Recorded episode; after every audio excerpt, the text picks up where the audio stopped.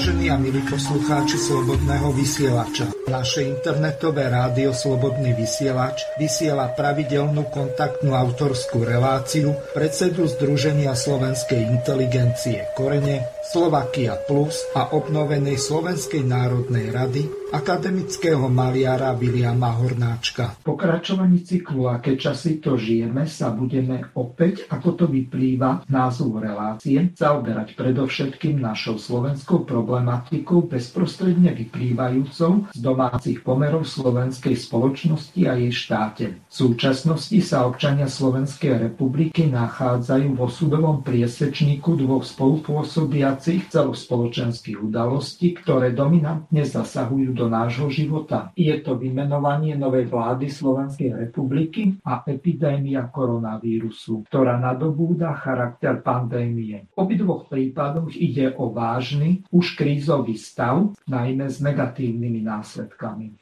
Jeden na zdravie a životy občanov slovenského štátu a druhý na slovenskú štátnosť. Pritom zdravie občanov a štátnosť národa sa delia o prvé miesto nášho rebríčka hodnôt a zaslúhujú si mimoriadnu starostlivosť a podporu a ochranu. Hlavnej téme s názvom Ako ďalej Slováci si povieme, ako sa menia v čase krízy zásadné a mnohé pohľady na veci a javy, postoje ľudí k hodnotám a aj medziľudské vzťahy. V jasnejšom svetle a s ostrejšími obrysmi sa ľuďom javia ich povinnosti voči sebe, ale najmä voči spoločenstvu, ktorého sú organickou súčasťou. Spolupatričnosť, vzájomná pomoc a spolupráca odsúvajú inokedy uprednostňované sebectvo na okraj spoločenského záujmu. Akutný stav si vždy vyžaduje neodkladné opatrenia potrebné na odvrátenie postihnutého spoločenstva znovu do plne funkčného stavu. Strata iniciatívy je vždy stratou času a môže spôsobiť aj trvalú stratu hodnôt, ktoré sú krízou ohrozené. To si Slováci ako národ ani ich štát dovoliť nemôžu a ani nesmú. Je to naša povinnosť a iba naša zodpovednosť. Preto treba sa spýtať autorít aj slovenského národa a národné sily spolupracujúce pod heslom Za slovenské Slovensko zapojiť do uskutočňovania našej predstavy o vlastnom živote. V zmysle našej overenej pracovnej metódy náročnosť, kritickosť, tvorivosť budeme spoločne hľadať a navrhovať spôsoby, ako riešiť a čo najlepšie zabezpečiť túto základnú podmienku slobodného a ľudský dôstojného života nášho a aj každého iného národa.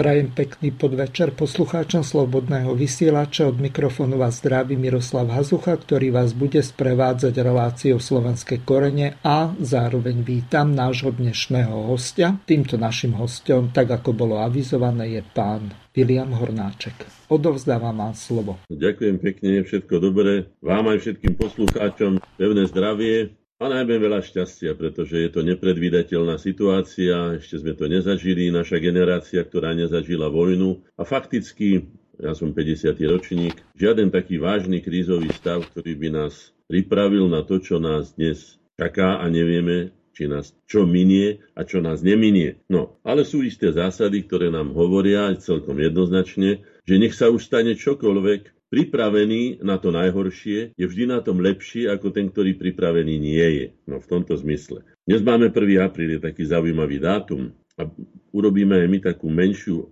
prvý aprílovú zmenu, ale nebude to nejaká bláznivá zmena v zmysle bláznivého apríla, ale urobíme zmenu takú drobnú po dohode s pánom Hazuchom a vedením, teda samozrejme aj s Borisom Koronym, v našej tradičnej a osvedčenej štruktúre relácie, že v rámci nášho kalendária, ktoré prebehneme, by som povedal, iba tak letom, hoci ešte s letom to nemá nič spoločné, si pripomenieme okrúhle výročie, tridsiate výročie v súčasnosti aj v celých slovenských dejinách najpočetnejšieho a a už tridsať rokov nepretržite aktívneho Združenia slovenskej inteligencie, Spoločnosti slovenskej inteligencie Korene. Takže ak dovolíte, by som sa teda k tomu povenoval trošku viacej, aby som predstavil hoci naše prvé relácie, ktoré sa odohrali v roku dvetisícpätnásť, pardon, ktoré Boris Korony nás pozval, myslím sa to volalo vtedy v prvej línii.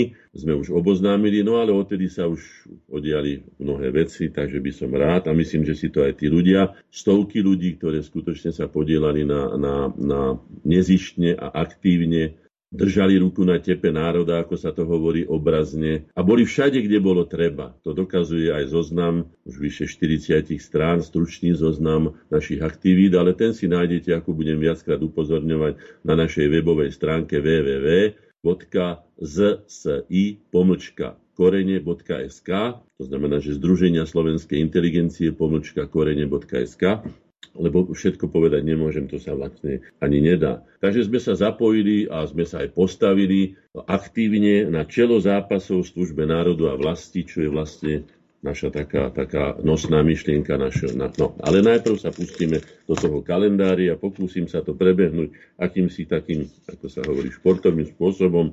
Hoci je tu veľa vecí, pretože je, je po zime. Hornáček, vypadli ste nám? Nevypadol, ja vás počujem. Vy ma nepočujete? No, ja vás počujem. Pripomeniem našim poslucháčom, že táto relácia je kontaktná. Môžete využiť známu e-mailovú adresu studio bodka bb bodka juh zavináč slobodnyvysielac bodka es ká po devätnástej hodine aj s gmailovou doménou, to znamená studio bodka bb bodka juh zavináč gmail bodka com. Samozrejme, pokiaľ ste na našej web stránke, tak môžete využiť zelené tlačítko na ľavej strane obrazovky a položiť otázku do štúdia.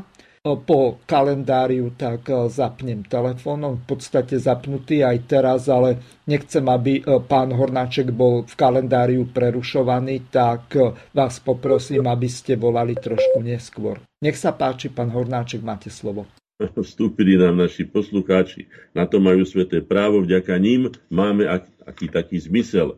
No, takže štvrtého štvrtého naposledy sme sa takto stretli. V roku devätnásť štyridsaťšesť prejavom bývalého britského premiéra Winstona Churchilla pri preberaní čestného doktorátu vo Fultone v Spojených štátoch amerických sa začala studená vojna. Takže tí, ktorí hovorili o tom, že my sme oddelení ostatným drôtom, tak ten ostatný drôt a tú železnú oponu má na, na svedomí pán veľký demokrat Churchill. Samozrejme, veľký demokrat je tam vo veľkých úvodzovkách, pretože pán Churchill je známy aj iným výrokom, ktorým povedal, že štáty nemajú priateľov, majú len svoje záujmy. A presne takto sebecky, naprosto sebecky sa správal vtedy pán Churchill a takto isto sebecky sa správa Británia dnes po Brexite a tak ďalej. Na druhej strane treba povedať, že majú na to sveté právo, ak oni to vidia tak, ale mali by to rešpektovať aj u iných ľudí alebo u iných spoločenstiev. Ak oni to vidia svojimi očami, tak majú aj podľa charty O S N a ďalších dokumentov právo na svoj vlastný štatút a na svoj vlastný rozvoj, tak ako si to oni predstavujú, a nie, že niekoho vyhlásia za darebácky štát, no a spustia na ňo, povedzme, kobercové bombardovanie, najmä teda civilných cieľov, ale však to všetko už my poznáme. Takže sú tu také, také, také paradoxy, ktoré tu prežívame. Je tu taký boj za demokraciu, ako sa kedysi hovorilo, že bude taký boj za mier, že nezostane kameň na kameni. Nuž tak za taký boj za mier pekne ďakujeme. No, nepotrebujeme ho ani my, ani nikto. šiesteho marca tisícosemstoštyridsaťštyri posledná skupina z dvadsaťdva študentov, ktorí na protest proti super e, suspendovaniu Ľudovíta Štúra odmietli ďalej študovať v evanjelickom gymnáziu v Bratislave, to poznáme, hej. E, a vtedy vlastne vznikla aj slovenská hymna v, týchto, v, to, v tomto období. Sa odobrali teda z Bratislavy a e, v roku devätnásť štyridsaťosem predsedníctvo Slovenskej národnej rady vymenovalo nový zbor povereníkov na čele s Gustavom Husákom. E, e, zo štrnástich povereníkov bolo desať komunistov. No, tým povereníkom len také stručné, že najprv teda dobre, boli sme akože povereníci, no ale potom sa z nich stali e, buržoázní nacionalisti, no a jeden z nich na to doplatil aj, aj ako minister zahraničných vecí alebo námestník Clementis aj životom bol obesený. Takže no, to sú poučenia pre naše slovenské dejiny, aby sme si veci riešili sami a nenechali o nás rozhodovať druhými. V roku devätnásťstodeväťdesiatdva siedmeho marca nastal rozkol v ká dé há, národne orientované krídlo pod vedením Jana Klepáča sa osamostatnilo a vytvorilo Slovenské kresťansko-demokratické hnutie es ká dé há. Na tomto sme sa osobne podielali, mám aj list, kde sme podporili toto krídlo, pretože sme videli, že s Čarnogúrskym sa ďaleko nedostaneme, pretože Čarnogúrsky nám stále rozprával o, o stoličkách a hviezdičkách a lietadlových lodiach, na ktorých máme sa dostať do Európskej únie, a potom, že sa uvidí, no po roku dvetisíc, po roku dvetisíc by to bolo s nami tak, ako je to dnes s Kataláncami. No, o tom si urobia poslucháči svoj názor, pretože predpokladám, že naše relácie počúvajú len vzdelaní, inteligentní ľudia, takže vedia, o čom hovorím. ôsmeho marca, známy Medzinárodný deň žien, v roku tisícosemstošesťdesiatjeden v Budíne vyšlo prvé číslo humoristického časopisu Čierno-kňažník. Má to trošku spoločné s prvým aprílom dnes, aby sme neboli len celkom takí vážni, hoci situácia je viac ako vážna. No ale predsa len, veď teda, no, aj keď bola vojna, ľudia si zatancovali, aj si zaspievali, aj sa deti rodili, aj kadečo sa dialo. Takže ani my, lebo ja som presvedčený, že nech akokoľvek táto kríza dopadne, slovenský národ ju prežije. Otázne je, či túto vládu prežije slovenská štátnosť. No, to je taká malá poznámka v zátvorke, urobte si tiež o toho svoj názor. V roku devätnásťstodeväťdesiattri ôsmeho marca prezident Michal Kováč vymenoval Milana Čiča za prvého predsedu Ústavného súdu. No, zhodou okolností aj Milan Čič, aj e, Michal Kováč prešli krstom koreňov na iniciatíve za zvrchované Slovensko, ktorej signatárom je aj Michal Kováč. To, že sa potom zvrtol inak a boli okolnosti, ktoré my veľmi dobre poznáme, a začal vytvárať ďalšie centrum moci, miesto aby ako prezident zjednocoval spoločnosť, tak ho začal rozdielovať. Tým sa zapíše do dejín, to už je jeho vec, jeho voľba, ale obidvaja prešli koreňami a Milan Čič, akademik ako jeden z autorov ústavy, bol aj našim, alebo teda, a samozrejme, že bol, pretože už dnes je aj našim členom. deviateho marca, no, neslávne známy dátum, zapamätajme si ho dobre, vieme veľmi dobre, že ako po vyhlásení autonómie slovenskej krajiny v októbri, v októbri devätnásťstotridsaťosem sme konečne v novembri dostali to aj zákonom, že áno, áno, ale sa to českým pánom nepáčilo, teda, a zvolal pán Eliáš poradu do, do Nouzova, niekde tam pri Uníne, pri Praze a tak ďalej, a tam sa dohodli, že Slovákov treba preplieskať, treba ich teda ako umravniť, ako sa hovorí, no a došlo to teda, dostalo sa to do vedomia ako Homolov puč. Bolo to jedna z mála bojových akcií Československej armády, a to aby sme si uvedomili, že teda Československá armáda nemá nejakú veľmi slávnu bojovú minulosť. No. Dôležité komunikačné centrá na Slovensku a verejné budovy obsadilo vojsko a českí četníci. Bolo to deviateho marca, dobre si to pamätajme. Puč bol e, naplánovaný na tajnej porade v Unhošti pri Prahe, v tom Unine, ako hovorím, a tak ďalej, to som už spomínal. Obyvateľstvo Slovenska odpovedalo masovými protestmi v mnohých mestách. Najväčšie sa odohrali v Bratislave a v Prešove. Niekde došlo aj k ohrozeniu, teda ozbrojenému odporu, najmä zo strany príslušníkov hlinkových gárd vo Varine a okolie. Výsledkom nepremyslenej akcie českých generálov a politikov bolo prehlbenie chaosu v štáte od roku devätnásťstotridsaťosem, po, najmä po odchode pána Beneša, ktorý mal svoj plán aeroplán aj so, s československým štátnym pokladom. To tiež dobre poznáme. Po týchto otrasoch, čo vyhovovalo tým mocenským ambíciám Adolfa Hitlera, Homolov púč viedol k zániku Československej republiky a k vzniku samostatného slovenského štátu. No, tu by bolo treba možno, že aj povedať, že... že... Pán Hornáček, na chvíľočku vás preruším. No. Asi si spomínate, že keď sme pred reláciou testovali, že či ide server, tak bohužiaľ na nejakých sedem osem minút nám vypadol. Samozrejme, poslucháčom sa veľmi ospravedňujeme. Ja som to v pozadí vyriešil s našim technikom Mišom Dobríkom a kolegom Petrom Kršiakom. Takže nemusíte mať žiadne obavy.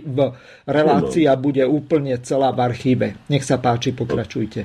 Ja si so strachom ruky nepodávam, ale treba to skutočne zabezpečovať tak, aby sme boli solidnými reprodu- reproduktormi toho, čo hovoríme, a nie vždycky sa nám stanú nejaké takéto veci. No, takže k tomu Havelovi pripomeniem, že Havel nám v jednom takom svojom príhovore pripomenul, pripomenul, že nepovažoval by za príliš inteligentní riešiť situáciu tankama, ako na Slovensku, keď Slováci sa hlásili. To bolo, to bol výrok, presný výrok pána Havla, takže nám pripomenul Havlov, teda Homolov puč, teda Eliášov, na ktorý by sa mali páni naši bratia Češi hanbiť a dobre sa z neho poučiť. No, jedenásteho marca devätnásťstodeväťdesiatjeden v Bratislave sa konalo veľké celonárodné zhromaždenie na podporu slovenskej samostatnosti, ktoré usporiadala Matica slovenská. Áno, boli sme tam už účastní aj my, je to dôkaz, dôkaz, vzorový dôkaz spolupráce národných síl, ktorú by som si predstavoval aj teraz. Bohužiaľ táto spolupráca nie je našou vinou, absolútne medzi národnými silami nefunguje, čoho výsledkom je aj to, že sme to dostali od tých druhých, ktorí nie sú národnými silami, desať nula vo voľbách. Môžeme sa tak akurát vyrozprávať, tí, čo tam zostali v parlamente, ale nerozhodujeme o ničom, majú v rukách štát. To si povedzme celkom otvorene. dvanásteho marca tisícsedemstodvadsaťjeden v Bratislave vyšlo prvé číslo novín Nová Pozoniencia, bratislavské noviny v latinskom jazyku a tak ďalej. No tak buďme hrdí na to, že vyšli prvé noviny v Uhorsku, vyšli vlastne u nás v Bratislave. Ich redaktorom bol Matej Bel a prinášali predovšetkým spravodajstva zo zahraničia, ale aj zaujímavosti z domova a tak ďalej. V roku devätnásťstodevätnásť zákonom číslo tridsať maďarský, v maďarskom parlamente v Budapešti vyhlásili vznik slovenskej krajiny. Dobre počujete, dvanásteho marca tisícdeväťstotridsaťdeväť, no bolo to dva dní pred vyhlásením Slovenskej republiky, takže videli, že je kríza v štáte, tak rýchlo chceli Slovákom dať niečo také ako, no, no, no, končila sa svetová vojna však, ale bolo neskoro. Sa hovorí, pozde, pozde, milí drozde. No, takže toto. Potom tu máme trinásty. No, Tiso u Hitlera, to je veľmi zaujímavá záležitosť. Treba si z toho, tu som o tom hovorili viackrát, hej. Tu treba povedať jednoznačne, že Tiso bol pozvaný Hitlerovi, išiel tam nás po schválení vedenia Hlinkovej slovenskej ľudovej strany, nešiel tam svojvoľne, ani z nejakých kariérnych alebo iných teda dôvodov. A čo treba pripísať, alebo urobte si o tom nakoniec názor sami. V čase, keď diktoval veľmociam, ako je Británia či Francúzsko, Hitler svoju vôľu, Tiso nepodláhol Hitlerovmu nátlaku deklarovať osamostatnenie Slovenska teda prostredníctvom Ríšskeho rozhlasu v Berlíne, ale trval na tom, aby sa celá záležitosť riešila zákonnou cestou. Ešte z Berlína požiadal prezidenta Československej republiky Emila Háchu, aby, si, aby na nasledujúci deň zvolal poslancov teda snemu slovenskej krajiny na mimoriadne zasadnutie. No, takže nebola to žiadna svojvola ani žiadna náhoda, konalo sa zákonne v zmysle ústavy, takže si urobme o tom názor, ako to bolo a kto vlastne túto horúcu kašu navaril a prečo veci dopadli tak, ako dopadli, kto bol tým impulzom, ktorý sa na tom aeropláne e, nevedia riešiť situáciu zobral, ale nie s holým zadkom, Ani, ani nie s rukami vo vreckách, ale s československým pokladom, ktorého veľká časť zostala v Británii už aj za to, ako sme zistili neskôr z dokumentov, že aj tí, čo bojovali v er á ef, alebo teda bojovali na strane Británie proti hitlerovskému Nemecku, si museli všetko zaplatiť. Od uniforiem až po pohreb. Dobre, počujete, o tom sú dokumenty, takže si to nájdete. štrnásteho marec. No, štrnásteho marec. V bitke pri Maďaróde, Maďarsku, porazili údelné kniežatá Gejza a Ladislav vojsko uhorského kráľa Šalamúna. Ale to by nebolo také zaujímavé, ako je zaujímavé, že v bitke zohrali rozhodujúcu úlohu Ladislavovej šíky Nitranov. Tomuto mám čo povedať nadlho, ale poviem to podľa možnosti stručne. Prestaňme už bojovať pod cudzými zástavami. Minule som dal, nájdete si to na našej stránke, o ktorej som vám hovoril, zet es í pomlčka korene bodka es ká. Volá sa to osudové omily. Vychvaľujeme sa tým, že sme opásali, že sme sa podielali na vzniku Uhorska tým, že sme opásali akéhosi Vajka, ktorý sa neskôr nazval Štefanom a potom ešte neskôr Svätým Štefanom, napriek tomu všetkému, čo napáchal. To nebudeme teraz rozoberať. A ja sa spýtam, a prečo sme opásali cudzieho okupanta? Veď vieme, že Maďari sem pricválali tam, kde si ste, zo stepy, spoza Uralu, cez stepy a tak ďalej. A vpád Maďarov bol považovaný vtedajšími historikmi za horšiu katastrofu ako vpád Hunov. Takže nebolo to nič moc. Ja sa pýtam, a prečo tzv. slovenskí, boli to slovenskí tí Hund poznanovci? No dobre, ak ich vyhlasujú za slovenských, ale či boli slovenskí, neviem, lebo ak by boli skutočne slovenskí, tak by neopasali žiadneho Vajka mečom, čo bol symbol moci, ale tým mečom by mu dali tam, kde sa mečom udiera a opásali by ním nejakého slovenského veľmoža. Keďže to boli Sloveni, tak slovenského veľmoža. Takže by som už povedal, že už prestaňme bojovať pod cudzími zástavami za cudzie záujmy, pretože sme si vybojovali na takmer tisíc rokov jarmo na našom krku. No, takže myslím, že toto, toto, toto poučenie by sa malo už konečne začať učiť aj na školách a povedať našim deťom, prestaňte bojovať za cudzie záujmy, budeme o tom hovoriť v celej tejto relácii. pätnásteho marca tisícštyridstodvanásť, starý Ľubovník, král Žigmund, to už sme hovorili, ale pripomenieme to, že vtedy sa dostalo šestnásť spišských miest do zálohu poľského kráľa, nebudem ich menovať, to sa všetko dá v histórii získať. To znamená, že tento dobrodružný král Žigmund, bojovník, ale veľmi neúspešný bojovník, skôr bol on úspešný v roz- tých, tých, by som povedal, politických intrigách a kadečo, no a v požičiavaní si peňazení, samozrejme, tu si požičal od poľského kráľa obrovské množstvo peňazí, neviem teraz presne koľko, a na tom nezáleží, no ale do zálohu dal... dal, ako som už povedal, šestnásť spišských miest, ktoré až v roku tisícsedemstosedemdesiat, to znamená povyššie tristo rokov, dobre povyššie tristo rokov, sa vrátili zásluhou Márie Terézie naspäť, ale aj to nie ku Slovensku, ale teda do, teda do, do, do Rakúskej Habsburskej ríše, ako sa vraví. No, v roku tisícosemstoosemdesiatdva slovenskí študenti v Prahe založili spolok slovenských akademikov detva. Nebudem ďalej citovať, ale môžem povedať, že z tohto spolku, ktorý mal udržiavať e, identitu Slovákov, sa nakoniec stalo veľmi, veľmi, veľmi hm, úspešné hniezdo čechoslovakizmu. Nanosil sa tam aj té gé. Masaryk, tzv. Tatíček pre Slovákov, ktorý si tam potom prisvojoval a nakoniec tú dobu mu podliehal aj, aj Milan Rastislav Štefánik. Potom z toho vytriezvel, ale vieme, ako na to aj doplatil. šestnásteho marca roku tisícosemstoštyridsaťtri August Horislav Krčméry notovo zachytil pieseň Kopala studienku. Kopala studienku, pozerala do nej.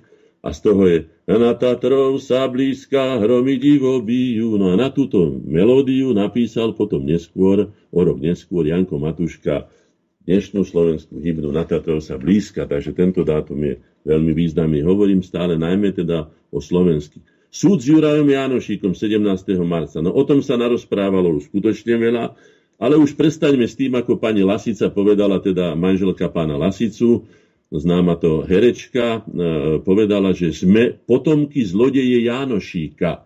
No, tak jednak Jánošík potomkov nemal, to je prvá vec, hej, a, lebo zomrel myslím dvadsaťtriročný a žiadnych nemal. A potom nie hovoríme o, o, o zlodejoch, ale hovoríme o tom, že to bol symbol slovenského odboja, ktorý bol taký silný a taký populárny, že sa vžil do pamäti slovenského národa, a to by museli byť skutočné osobnosti, ktoré sa vžili a stali sa symbolmi boja za práva Slovákov proti zvoli, ktorý sa na ne dopúšťal nie jeden režim, ale každý jeden grofík alebo každý jeden zemaník, ktorý si mohol vynúcovať v tých dobách, keď žil Jánošík, hej, v čase nevoľníctva, vynúcovať, čo si od tých ľudí chcel. Žmykali ich teda tak do poslednej kvapky krvi. Jánošík sa na to nemohol dívať, nakoniec bojoval aj v Rákociho vojsku, Rákociho druhého v povstaní, ale keď zistil, že sú to všetko len reči a nakoniec z našej dobrej meny vznikli libertáše medené a z tých rečí sa stali len bubliny, tak ako sa stáva u politických kaskadérov mnohorazí, medzi nich patril aj Rákoci, ktorý mal tam záväzky od Poliakov a mal tam aj od, od Francúzov, len aby mu pomáhali, aj od Turkov a kdekade tam nakoniec aj skončil. No, toto sú všetko veci, na ktorých by sme sa mali poučiť. osemnásteho marca tisícosemstoštyridsaťosem uhorský snem prijal zákon o zrušení poddanstva.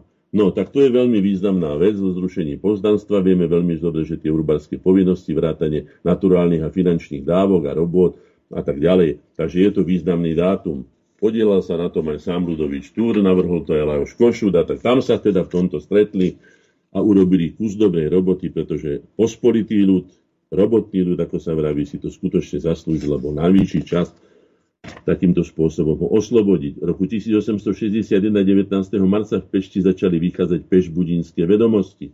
No, bolo to za ťažkých časov a povedzme si, že chvála Bohu a pochválme sa tým, že aj v Pešti, ktoré bolo vtedy najväčším slovenským mestom, že si pamätám, že ktorý si z Maďarov hovoril Kolárovi, ktorý tam bol šéfom, šéfom cirkvi evanjelickej v Budapešti, že vy Slováci, Slováci sa stačí si pozrieť len telefónny zoznam Budapešti teraz a zistíte, že tam bola väčšina Slovákov a nehovoriac o venci, ako sa vraví, venci slovenských dedín okolo Budapešti To znamená, že sme skutočne sa nechali asimilovať spôsobom, nechali. Nož teda tieto spôsoby veľmi dobre opísal Scotus Viator, národnostná otázka v Uhorsku, že to bolo skutočne neubrániteľné, pretože takú surovosť pri, pri odoberaní osobnej identity a národnej identity osôb, ako robili Maďari, to bolo skutočne len také, ako som to už povedal, že horšie, ako, ako keď prišli, prišiel Attilovi Huni do Európy, tak ešte to bolo horšie toto, keď Maďari sa takto ku nám správali a násilím nám to odoberali. Jeden z tých, ktorý sa tomu bránil a narodil sa, eh, narodil sa, narodil sa devätnásteho marca na Jozefa, z hodou okolností sa Jozef volá, Jozef Miloslav Hurban. Pre nás je vzácny tým, pretože sme pokračovatelia obnovenej Slovenskej národnej rady, že bol prvým predsedom Slovenskej národnej rady, ktorú sme my prvého piateho dvetisícštyri devínskou prísahou v čase, keď, citujem, v čase vstupu Európskej únie na výsostné územie Slovenskej republiky, boli sme jediní, ktorí to vnímali týmto spôsobom. Kedy sa teda narodil tento veľký, ja som ho nazval titanom slovenských dejín, bol to neuveriteľne aktívny, smelý, odvážny človek a urobil pre Slovensko. Hoci treba povedať, že mal vynikajúce literárne nadanie, musel sa obetovať tomu, čomu sme sa museli obetovať mnohí, že svoje nadanie nechali jednoducho tak a venoval sa svojmu národu a urobil dobre. Ďakujeme mu za to, zaslúži si to. Jozef Miloslav Urban sa narodil devätnásteho teda na Jozefa, dvadsiateho. dvadsiateho. Čo to tu máme? V roku tisícosemstoštyridsaťdeväť v Olomouci slovenská deputácia vedená katolíckym kňazom Jozefom Kozáčkom odovzdala cisárovi Františkovi prosbopis. To som si napísal alebo vypísal len preto, aby som povedal, prestaňme už s prosbopismi. Prosbopismi nikdy nič nevyriešili, len sme si vždy poklakli, zhúžvali ten klobúk pod pazuchu a spýtali sa pána, či ešte dovolí, aby sme ešte aj dýchať mohli. Ten istý vzduch ako oni, jeho, jeho výsosť najvýsostnejšie. Takže prestaňme s ním už a vychovajme si generáciu takú, ktorá sa bude dívať tak, ako sa patrí, z očí do očí. Každému máme na to právo, pretože sme jeden z mála národov, ktorý neparazitoval a neraboval, ale žil z vlastnej podstaty duchovnej aj hmotnej. No, čo to tu máme ešte? No, toho dvadsiateho to je trošku také osobné, ale nemôžem sa tomu vyhnúť, ak dovolíte. Zomrel môj otec v roku dvetisícdva, teda je to osemnásť rokov, ako môj otec Michal Hornáček, ktorý vychoval takého syna, akého poznáte. Zomrela jeho veľká škoda, bol to veľmi inteligentný, rozumný, veľmi citlivý a národne uvedomilý človek, čo mi odovzdal do vienka. Okrem iných mnohých iných vecí, ďakujem mu za to. Víťazstva s príchuťou porážky. Zápas československých hokejistov, ktorý sa odohral dvadsiateho prvého marca, mal príchuť porážky, to je tu tak napísané, ja to tak nevidím, ale skutočne treba si uvedomiť, čo v našich možnostiach je a čo nahráva našim nepriateľom.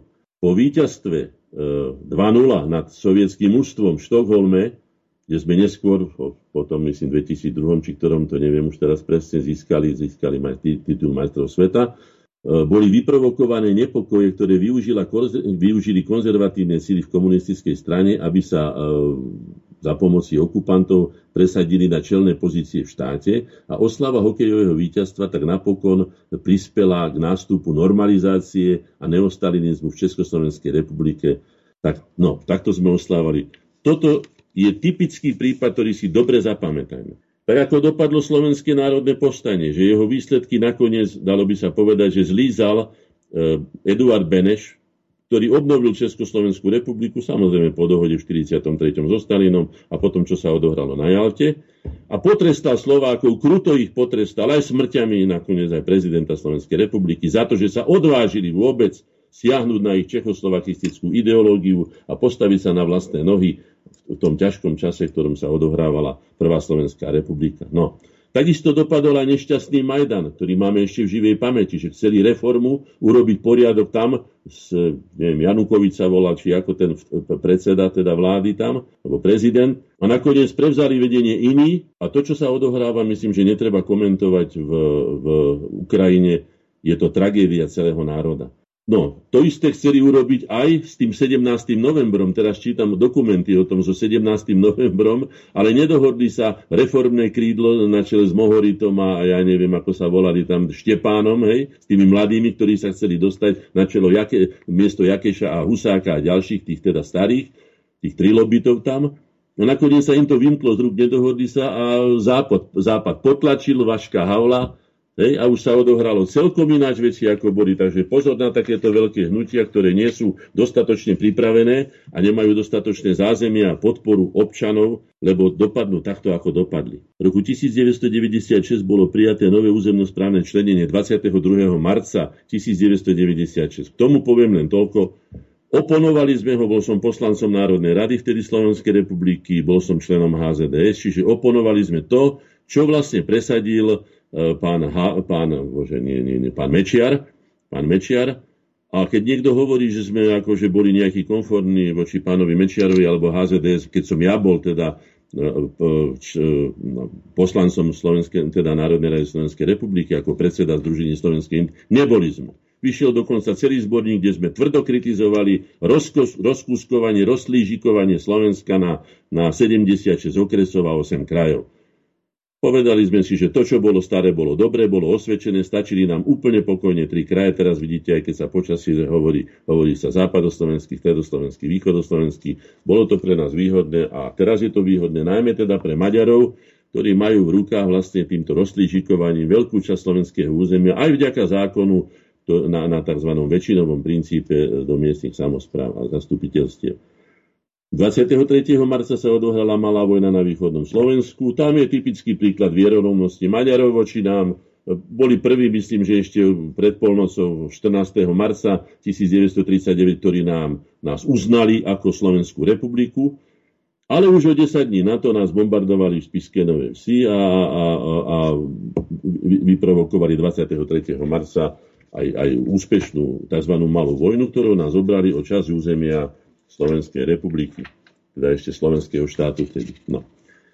Takže pozor na vierorovnosť Maďarov. Majú teraz dvadsiate výročie Trianonu a neby tejto koronavírusovej epidémie, tak neviem, už by oslavovali celé Južné Slovensko, tak neviem, ako to bude, ale mali by sme si dať na to veľký pozor, pretože oni na symboly, na rozdiel od nás, veľmi dbajú a robia všetko, čo môžu z toho vyťažiť. dvadsiateho štvrtého tretieho sa narodili dve významné osobnosti slovenských dejín, a to Matej Bel a Jan Holý. Matejovi Belovi len toľko, Magnus Decus Hungárie, veľká ozdoba Uhorska, ale sochu, pokiaľ viem, v Bratislave nemá, kde pôsobil, za to v Budapešti pokiaľ viem, má. No tak si nenechajme kradnúť dejiny, bola to osobnosť európskeho významu.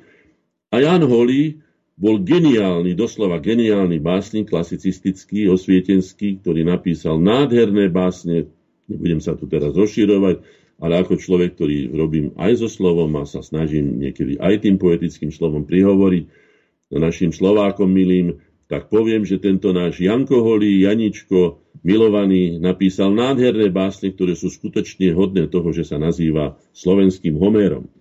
dvadsiateho piateho marca devätnásťstotridsaťdeväť maďarské letectvo bombardovalo letisko v Spišskej Novej Vsi. To som už spomínal, akurát sme si to prekrížili. Hej, bolo štrnásť osob, bolo usmrtených.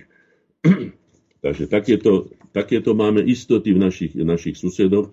Aj k tomu sa vrátime pri východiskách, ktoré budeme dneska hovoriť. V roku devätnásťstoosemdesiatosem v Bratislave sa uskutočnila tzv. Sviečková manifestácia, alebo demonštrácia. No, nebola demonštrácia, bola to manifestácia. Sme tak, chceme takto si tu žiť a chceme si aj vyznávať svoju. Bola to veľká chyba vtedajšieho vedenia komunistickej strany, vedenia, že tých ľudí zbili a poliali vodou. Museli byť veľmi hlúpi, musím povedať, aj keď teda bol tam aj medzi nimi jeden taký inteligentnejší, volal sa Miroslav Válek, ale zrejme nemal na to asi taký rozhodujúci vplyv. To nemali urobiť. Mali ich nechať, nech sa zhromaždia, nech sa vymodlia, nech si aj zaspievajú a pokojne sa rozídu. Pamätám si, bolo mi to, vtedy ešte som nevedel o politike nič, pamätám si, že som videl babičku vo Vlniaku, ako išla mokrá ako myš na, na, na, na, na električku smerom do Rače. A bolo mi jej veľmi ľúto, vám poviem. Čiže bola to chyba, na ktorú aj tento režim doplatil a doplatil zaslúženie. Takto sa s ľuďmi narábať nemá. V roku devätnásťstodeväťdesiatdeväť ďalšia hanba, ale už nového vedenia. Vzdušný priestor Slovenskej, alebo Slovenska, no, Slovenskej republiky začali využívať letecké sily NATO na agresiu proti Juhoslávii. Bombardovanie trvajúce sedemdesiattri dní spôsobilo smrť vyše tisíc civilných, obrovské materiálne škody a tak ďalej. Tomu som sa už vyjadril, je to, je to absolútna hanba našej civilizácie, teda najmä NATO, ktoré sa správalo ako zločinecká organizácia non plus ultra, pretože predovšetkým sa bombardovali civilné ciele a pravdepodobne si NATO vyskúšalo boj proti civilnému obyvateľstvu, pretože tzv. Uhlíkovými vláknami rušili transformátory, ktoré vyhadzovali prúd v celých štvrtiach, v celých mestách, čiže ľuďom sa kazilo všetko, aj v chladničkách, čo mali, skrátka bola to humanitárna katastrofa. Bombardovali civilné ciele, ako povedzme sú, ja neviem, rozhlasové a televízne vysielače, školy, mosty a tak ďalej. To znamená, že nebola to vojna proti armáde ani proti Miloševičovi, bolo to potrestanie Srbov za to, že sa rozhodli podľa vlastného rozumu si riadiť svoj vlastný život a osud. A demonštrácia silného, samozrejme, ktorá vyšla v to, že si nakoniec postavili, myslím, že Bond Steel sa to volá, druhú najväčšiu základňu v Európe vojenskú, ktorá tam dodneska v Kosove je. Čiže malo to celkom iné ciele a tá krvavá Medlin od Albrightová je hanbou celej našej bielej rasy, aj, aj európskej, aj západnej civilizácie. Hanbiť by sme sa mali za ňu. Aj sa ja za ňu hanbím osobne. dvadsiateho šiesteho marca dvetisíc, devätnásťstodvadsaťsedem do obehu dali dvadsaťkorunovú bankovku devätnásťstodvadsaťsedem, na ktorej bol portrét, portrét zavraždeného ministra financií Alojza Rašína a generála Milana Rastislava Štefánika. Nápisy na bankovke boli v češtine a v jazykoch všetkých národnostných menšín, iba slovenský nápis chýbal. No, poviem vám aj prečo chýbal. Mám vysvedčenia môjho otca a mojej mamy, pretože slovenský národ neexistoval, nebol uznávaný a jazyk československý sa učil aj môj otec, aj moja mama v škole. To znamená, že Slovákom odopreli nielen národnosť, ale odopreli im ešte aj vlastný materinský jazyk. Tak takéto to bolo bratské spolužitie za tzv. Prvej Masarykovej demokratickej republiky. dvadsiateho siedmeho marca devätnásťstodeväťdesiatjeden územie Československa opustil posledný sovietský vojak. No, k tomuto poviem len toľko, že darmo sa nadrapuje pán Kocáb, nebola to absolútne jeho zásluha. O tom sa už v roku devätnásťstoosemdesiatosem, sú o tom doklady, rokovalo, že sa stiahnu, bola to viac menej iniciatíva Gorbačovského vedenia v, v, v, vtedy ešte v Sovietskom zväze.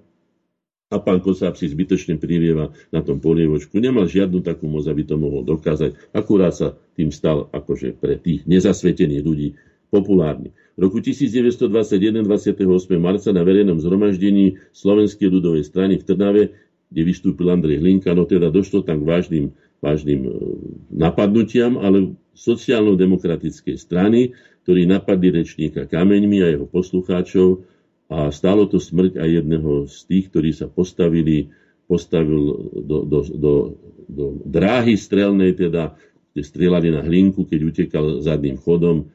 Tak myslím, že to bol kostolník a volal sa Štefan Mikuš. Štefan Mikuš, Mikuš, no. V roku devätnásťstoštyridsaťtri slovenskí katolícki biskupy vydali pastierský list, ktorom odsúdili protižidovské opatrenia. V roku devätnásťstoštyridsaťtri, pokiaľ vieme, deportácie sa začali na jar devätnásťstoštyridsaťdva a na jeseň boli zastavené. Bolo to jediný, kto sa postavil Hitlerovi, bol prezident Tiso, ktorý zastavil po tom, čo odmietol, teda hitlerovské vedenie, aby sa Slovenský Červený kríž spolu s Medzinárodnou komisiou išli pozrieť, čo sa vlastne so Židmi deje v tých zberných koncentračných táboroch, pracovných táboroch a tak ďalej, o ktorých sa nehovorilo ako o vyhľadzovacích táboroch, čo potvrdil nakoniec aj Beneš z Londýna, keď mu dali otázku, či vie niečo o vyvražďovaní Židov, tak sa ohradil a povedal, že keby to bolo, tak by o tom museli britské spravodajské služby niečo vedieť. Takže toľko, aby sme si nesypali náhodou cudzí piesok do očí a cudzí popol na hlavu. dvadsiateho deviateho marca devätnásťstodeväťdesiat federálne zhromaždenie prijalo zákon o zmene názvu Československa. O tom budem hovoriť ďalej, k tomu sa venovať nebudem. A teraz je tu tridsiaty marec a pochválim sa, že už sme sa teda dostali do dejín a je tu napísané jasne. tridsiateho marca devätnásťstodeväťdesiat v Bratislave vznikla spoločnosť Slovenskej inteligencie Korene s cieľom s cieľom oživiť túžbu Slovákov po zvrchovanosti a samostatnosti. No, je to tak nemotorne formulované. My sme žiadnu túžbu nepotrebovali oživovať. My sme potrebovali nájsť konkrétne riešenia na to, ako naplniť zmysel slovenských dejín, ktorý vždy bol, a verím, že pokiaľ Slováci budú žiť, aj bude, v slobodnom národnom živote, a zvrchovanom rozhodovaní o svojich veciach, vzťahoch a záujmoch v pozícii suveréna, teda v pozícii uznaného subjektu medzinárodného práva. To je zmysel slovenských dejín a to bolo aj zmyslom, takto máme napísané v našich dokumentoch, zmyslom slovenskej inteligencie, ktorá sa združila v Spoločnosti slovenskej inteligencie Korene, ktorá oslavovala, teda neoslavovala, ale pripomínala si, pretože niečo oslavovať. No, tridsiateho prvého marca sa narodila moja vnúčka Natálka, prepáčte, dnes je prvého apríla, takže môžeme byť aj trošku veselší pri týchto smutných správach, lebo veselých správ v slovenských dejinách nájdete skutočne len veľmi málo. Ale v roku devätnásťstodeväťdesiatpäť, tridsiateho prvého marca, ani to nie je veľmi veselé, pápež Ján Pavol druhý rozdelil slovenskú cirkevnú provinciu na dve časti. Východnú časť povýšil na košickú diecézu a, a potom západnú časť bratislavsko-trnavskú arcidiecézu. No, náš člen, konkrétne spolužiak kardinála Tomka, to kardinálovi Tomkovi, obidvaja boli našimi členmi, aj kardinál Tomko ešte je našim členom, hej, mu to tvrdo vyčítal a hovorí mu: Jožo, čo si to urobil? Veď to si vlastne urobil, to, že to je úplne, sa to môže na Jagerskú a Austrihomskú napojiť zase znova, ako to bolo kedysi z Uhorska. Prečo si to urobil? No, neodpovedal mu kardinál Tomko, napriek tomu, že bol teda prefektom Kongregácie pre evangelizáciu národov, ale boli tam zrejme vyšší páni a vyššie rozhodnutia. A čo tým sledovali, obávam sa, že nie celkom dobré veci, pretože mala slovenská cirkevná provincia zostať celistvá, pretože celistvý je slovenský štát, súčasný teda Slovenská republika. A je tu prvý apríl, to je dnešný deň a to je taký zaujímavý, tu nemám nič také zaujímavé, ale predsa je tu len niečo veľmi také historicky dôležité. Okrem toho, že sa narodil Gejza Dusí, ktorý napísal prekrásne piesne, ktoré si budú spievať Slováci, pokiaľ budú žiť, nádhernú, ale nebudem, však to si niekedy pustíme, keď bude čas.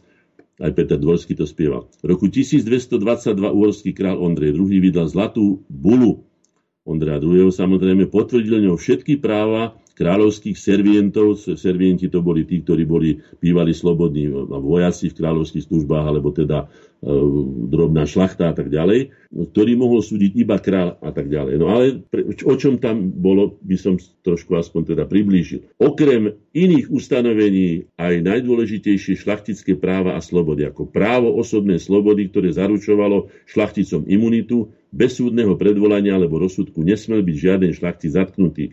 Výnimkou boli iba prípady, keď bol pristihnutý povedzme pri nejakom hrdelnom zločine. Priama podriadenosť korune zaručovala, že okrem legitímne korunovaného kráľa šlachtic nebol nikomu podriadený. Po tretie, oslobodenie od podanských povinností a dávok umožnilo šlachte slobodne využívať svoj majetok a majetkové práva. Po štvrté, právo na odpor legitimovalo popretie poslušnosti kráľovi v prípade e, porušovania šlachtických práv z jeho strany. Ustanovenia Zlatej buly boli opakovane potvrdzované e, v početných zákonoch a šlachta, hovorím o uhorskej šlachte, hej, si ich dokázala ubrániť až do devätnásteho storočia. No, takže už sme to skončili. Môže byť? No, samozrejmá vec. A s čím budeme ďalej pokračovať? Čo máte podľa vášho programu pripravené? Dal som si hod šťavy. Na no, zdravie. Do tridsiateho Po, ako sme si povedali, ako sme sa aj dohodli, tak teda poďme teda na tie korene, keď už sa stali súčasťou histórie ešte za svojho trvania. Na oslavovanie v súčasnej celospoločenskej kríze nie je čas a nie je ani dôvod. Pripomenúť si však to, čo pomohlo slovenskému národu naplniť zmysel vlastných dejín, teda zvrchovne, zvrchovanie, slobodne rozhodovať o svojom osude, si však určite treba, treba pripomenúť lebo. Čo lebo? Lebo si v mnohých prípadoch nedostatočne vážime, za čo to vlastne všetky tie generácie Slovákov bojovali. Uvedomujeme si to, každý deň si to pripomenieme pred každým vážnym rozhodnutím, ale aj preto, ale že najmä mladá slovenská generácia síce vie, čo je to pre národ mať vlastný štát, lebo kritizuje ho od rána do večera, to len daj, daj, daj, neviem, čo pre ňo ešte zatiaľ urobili, ale táto mladá generácia nevie, čo to znamená, aké následky to má vlastný štát nemať. Preto sa ani nebudeme až toľko venovať koreňom ktoré svojou činnosťou pomohli svojmu národu získať to, čo, o čom som hovoril. Veď sloboda, zvrchovanosť a rovnoprávnosť sú ako najvyššie hodnoty uctievané všade na svete. U nás veľmi nie, ako sme to už povedali, že u nás sa nejak neoslavuje Deň nezávislosti alebo Deň národnej slobody prvého. Každý ešte dospáva po, po, po Silvestri, ale nevenujú sa tomu. Ale mala by to byť predovšetkým povinnosť štátnych orgánov. Čiže, ako som povedal, na oslavu dnes nie sú vhodné ani okolnosti, a pre národné sily nie je ani dôvod. Ale pripomeňme si niektoré veci, ktoré podľa môjho názoru sú dôležité. Poviem niečo, čo nie je napísané v žiadnych zatiaľ análog, knihu, ktorú píšem, ešte nevyšla. Takže, ako začali vlastne korene? dvadsiateho deviateho deň predtým vo federálnom zhromaždení pán Zeman povedal ten slávny výrok. Pro sviet to bude Československá federatívna republika, ako teda unitárny štát, federatívna republika.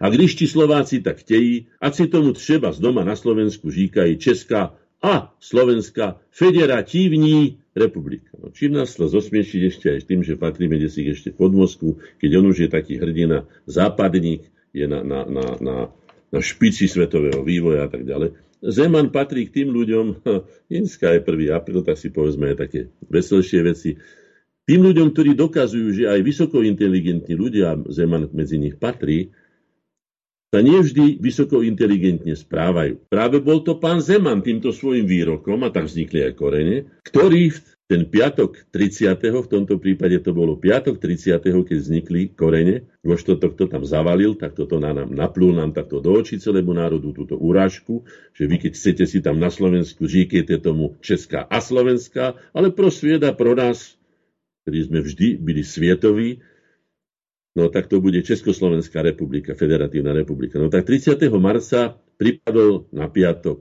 A bol to nielen koniec týždňa, ale aj začiatok konca štátu, ktorého rozhodujúci predstavitelia moci sídliaci v Prahe neboli ochotní uznať Slovákov ako s Čechmi rovnoprávny národ a odmietli to jasne uviesť ešte aj v názve spoločného štátu, hoci to takto bolo dohodnuté už, povedzme, v Pittsburghskej dohode z roku devätnásť osemnásť mája. Bol to oprávnený dôvod na tzv. Pomlčkovú vojnu. Tu rozprávajú aj čítal som, keď som si pripravoval dnešnú reláciu, že to je spojovník. Nie. Je to rozdielovník. Keby to bol spojovník, tak sa Československo nikdy nerozdelí na Českú a Slovenskú republiku. Ale bol od začiatku rozdielovníkom a pomlčkou.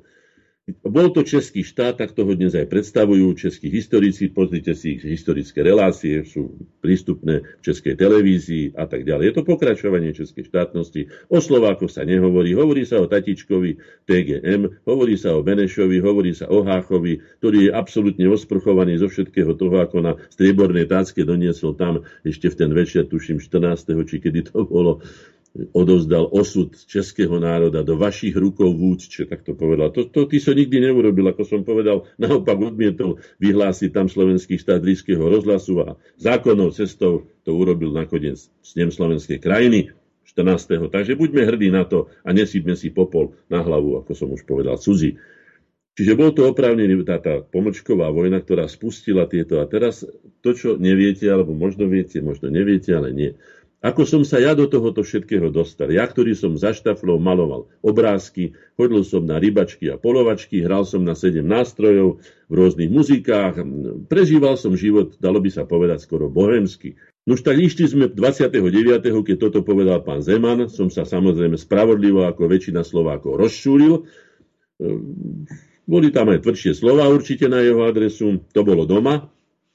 No ale som potom zaspal a ráno som sa zobudil a so svojou manželkou Katkou sme spoločne išli, tak ako chodíme roky do práce a na Račianskom mýte ona mala vystúpiť, išla do Akadémie vied a ja som mal ísť do ateliéru ešte jednu zastávku ďalej a vtedy krátko pred vystúpením sa moja žena spýtala mňa a nejdeme sa pozrieť pre Slovenskú národnú radu? No. Tak moja milá žena Katka odrazila môj stereotyp niekde inde, pretože bol by som išiel do ateliéru, bol by som si ešte možno ponadával a neviem čo, ale nebol by sa veci žiadne už odohrali. Tu z tohto sa treba poučiť v tomto zmysle. Neby tohto nakopnutia, ktorého sa pán Zeman dopustil, možno by sa nič nebolo stalo. Keby nám tí Česi boli dali, e, dali tú, tú pomlčku tam, možno, že by sa bol ten vietor z placha, ktorý sme my potom využili na to, aby sme dotiahli ten zmysel slovenských dejín, uskutočnili. Možno, že by sa to bolo stratilo, že by sme neboli mali Domeniku. Takže aj my sme využili, tak ako na naše konto využívajú naše chyby, iní my sme využili chybu tohto praského establishmentu a takýmto spôsobom sa to stalo. Ja som teda išiel tam aj so ženou. Žena po určitej chvíli musela ísť do práce, pretože ona mala viazanú prácu na akadémii. Ja som tam zostal, tam som sa stretol s pár ľuďmi, ktorými sme si boli hneď blízky na pohľad. Aj so svojimi spolužiakmi, Ferom Pohorol som, profesorom Rudkom Brejkom, vtedy ešte nebol profesorom však, ne? Ja som ich povedal do ateliéru a povedali sme si spoločne po určitých takých všelijakých poznámkach k tomu, čo sa odohralo, povedali sme si, stačilo. Stačilo, nás už nikto nebude takýmto spôsobom vtlieskať z pravej, z ľavej strany, ako sú plavé deti. Nebude nám plúť do tváre, nebude nás ponižovať, nebude nás urážať a budeme si svoje veci riadiť sami. To bola základná myšlienka, ktorá samozrejme ešte nemala vtedy také jasné kontúry, ako to teraz už hovorím, ale stačilo, že sme boli nespokojní a že sme si povedali, stačilo a takto to už robiť nebudeme. Takže ten tridsiaty bol vlastne začiatkom Koreňova, zároveň bol aj koncom Československej republiky, ale nie našou vinou, aj našou zásluhou samozrejme, ale vinou nie, vinou tých pražských politikov, počnúc té gé em, počnú s Benešom a počnú celou tou plejádou čechoslovakistov, aj slovenských, ako Vavro Šrobár a ďalší, že teda chceli vnútiť slovenskému národu a taký by som povedal neprirodzený spôsob existencie, aby pod cudzím menom nakoniec, ako ste počuli, ešte ani na bankovke nebolo to po slovensky. A mám tu československú mapu národností z roku devätnásť dvadsaťjeden, už robenú teda po tej ústave roku devätnásť dvadsať, vyslovene českých záujmov, kde, česk, kde slovenský národ neexistuje. Je tam len národ československý, potom sú tam Nemci, sú tam Rusíni, sú tam Poliaci, sú tam všetci sú tam napísaní, len Slováci nie. Takže len ako príklad pre tých mladých ľudí, ktorí si mysleli, že sme sa nejako postavili proti tej dobrotivej Prahe, ktorá nám vždy len dobre chcela, tak teda nebolo to tak. Tu sa vás spýtam na jednu vec. Boli tam napísaní Moravania a Slezania medzi tými menšinami, ako boli Rusíni, Poliaci, Nemci? Ne, ne, neexist, no Nemci boli tam napísaní, aj ostatní, ale ani tí tam neboli napísaní, pretože boli iba národ československý. No, ano. Československý národ. Dobre, ďakujem, pokračujte. Inak veľmi rád vám urobím kópiu tej mapy, niekedy ste historik, ako som sa dopočul. Ano. Je to veľmi poučná mapa, originál je má Stano Haber, ja som si ju odkopíroval na takom veľkom kopírovacom stroji, kde robia veľké plány. Mám ju, dávam ju a tak, to, je, to sú dôkazy, tam netreba o tom už nič viacej hovoriť, no. Takže toto k tomuto, k tomu rozdeleniu Československa, ktoré sa najprv volalo prvá č, pomlčka, Slovenská republika, tam vznikla, tak bola zapísaná v medzinárodných dokumentoch. V roku devätnásť dvadsať, práve dvadsiateho deviateho februára, dočasným národným zhromaždením, kooptovaným, ktoré nebolo zvolené, hoci v apríli, myslím, boli voľby, dvojvoľne vyhlásili Česi, teda česká politická reprezentácia, aby som bol presný, unitárny Československú republiku. To bola prvá československá, takzvaná, takzvaná uh, Masarykovská, ako to aj Benešovská. No potom bola druhá Československá republika, keď bola zase Če, pomlčka tam už bola, pretože Slováci mali autonómiu tridsaťosem tridsaťdeväť. Potom bola Slovenská republika tridsaťdeväť štyridsaťpäť, potom bol protektorát Čechy Morava tridsaťdeväť Böhmen und Mähren devätnásť tridsaťdeväť štyridsaťpäť, potom bola, hovoria tomu aj tretia Československá republika, no, po roku devätnásť štyridsaťpäť, roku devätnásť šesťdesiat premenovaná na Československú socialistickú republiku. Ešte môj kolega, geniálny výtvarník a, a, a, a, a, a grafik, teda Vincent Hložník, túto ústavu Československej socialistickej republiky ilustroval, hoci bol, až by som povedal, zaťažený kresťan. Asi sa mu to ťažko robilo, ale sa to asi nedalo ani odmietnúť do vedľajšia vec. Urobil to nádherne ináč po tejto stránke, no ale s tou ideou určite nesúhlasil. Potom vznikla Česká, Česko pomlčka Slovenská najprv, Federatívna republika, najprv Československá, potom Česko pomlčka Slovenská, potom Česká a Slovenská Federatívna republika, až sa stalo to, čo sa stať muselo, o čo si koledoval najmä ten praský establishment, ako hovorím, hej, rozdelenie Československa na Českú republiku a Slovenskú republiku v roku devätnásť deväťdesiattri. Poďakujme sa to. No. Vznikla generácia Korene. Vedome a programovo sme nadväzovali na prácu a odkaz všetkých predošlých generácií slovenskej národne uvedomelej a spoločensky aktívnej inteligencie a veľkých osobností našich e, aj svetových deň.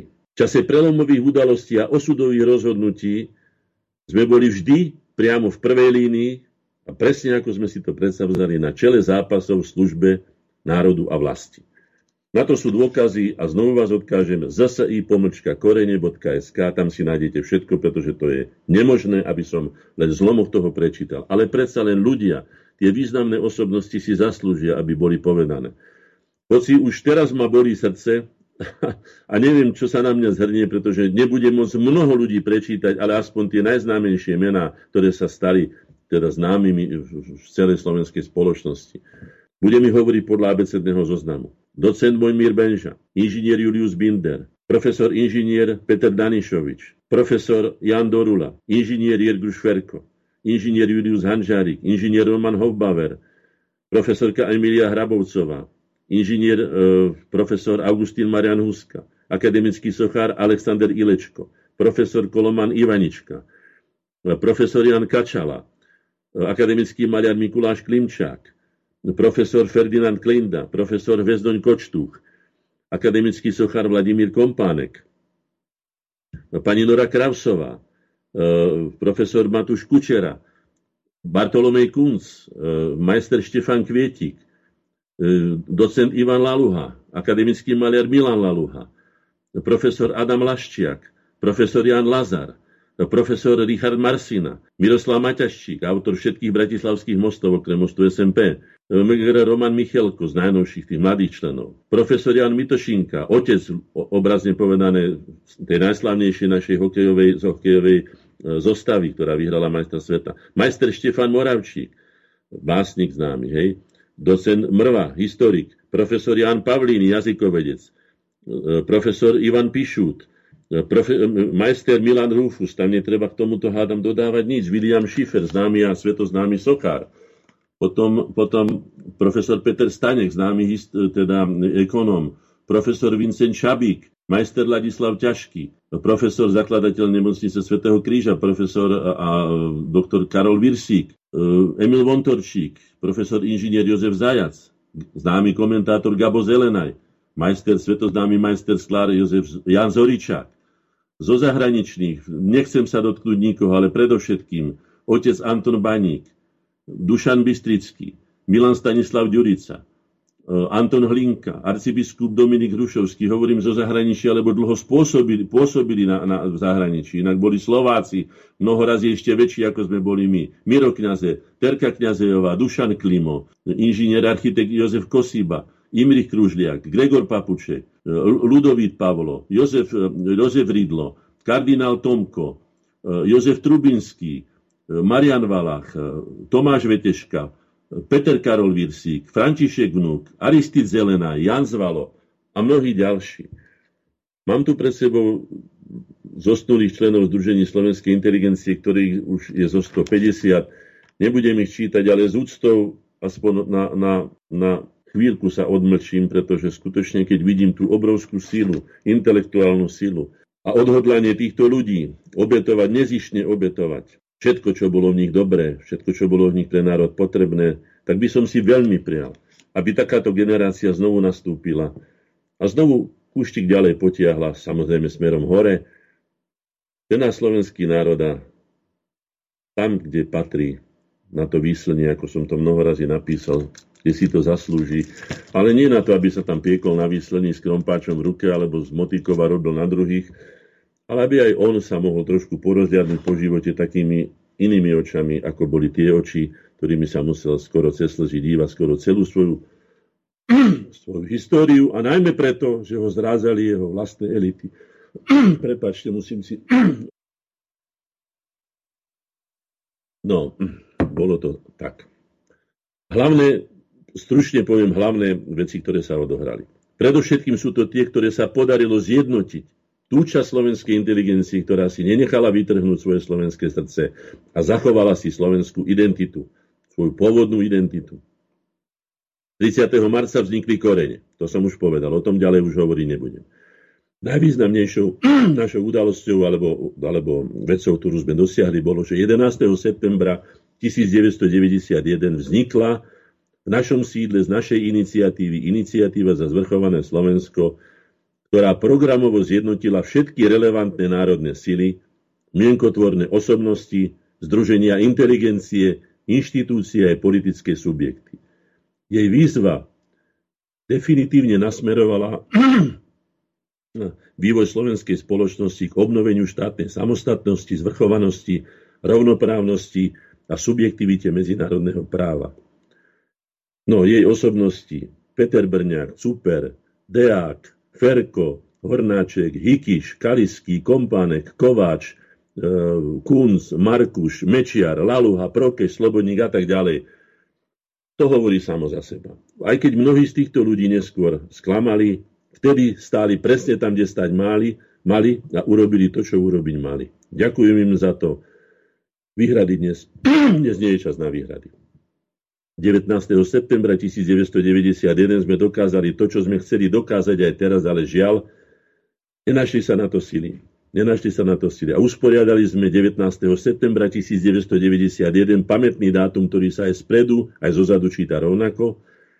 Bolo to práve na vyhlásenie prvej zvrchovanosti Slovákov na Mijave devätnásteho septembra tisícosemstoštyridsaťosem, keď sme zorganizovali spolu s Maticou slovenskou, ale predovšetkým my, tento raz sami, celoslovenské zhromaždenie za zvrchované Slovensko, kde si predstavitelia há zet dé, es en es a es en dé há na znak toho, že povyšujú národno-štátny záujem nad svoje osobné a stranické záujmy, podali ruky a dvihli ich nad hlavy, čo je môj jeden z najsilnejších zážitkov môjho života.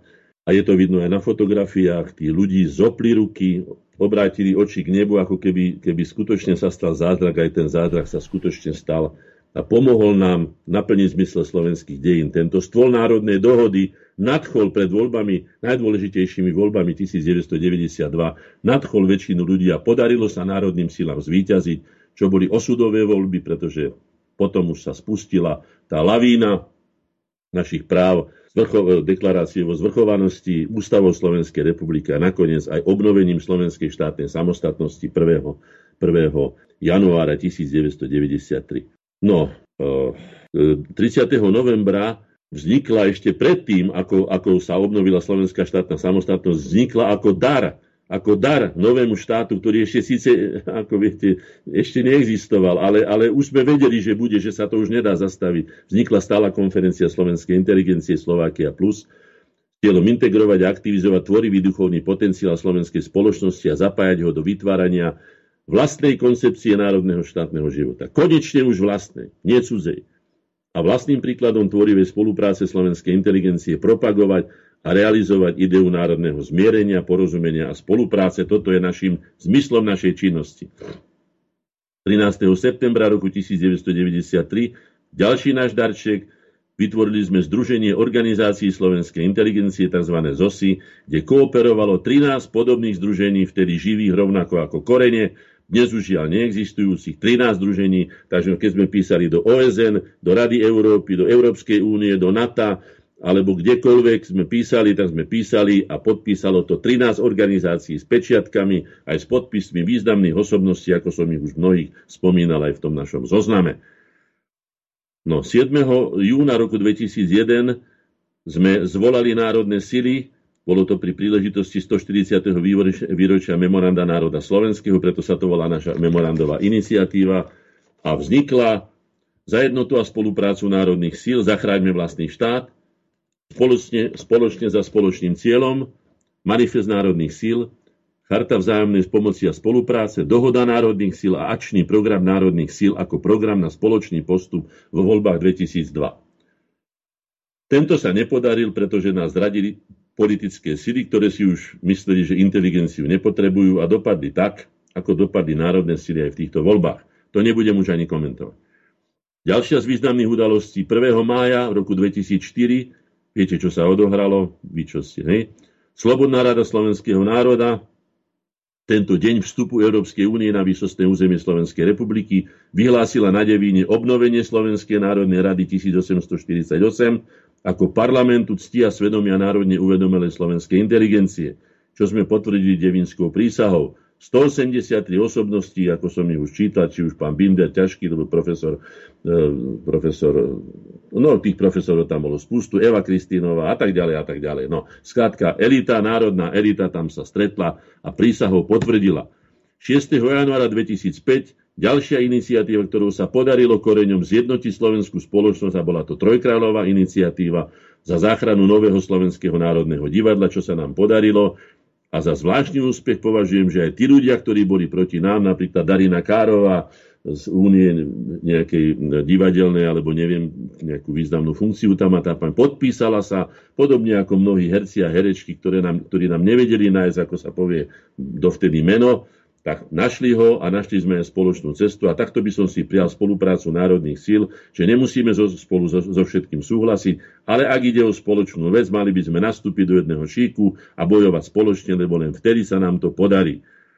No a potom prvého februára dvetisícosem sme vyhlásili iniciatívu za krajšiu metropolu Slovenska, podľa možnosti najkrajšiu, ako sme to my nazvali, Bratislavské memorandum, me, metropolizácia áno, babylonizácia nie.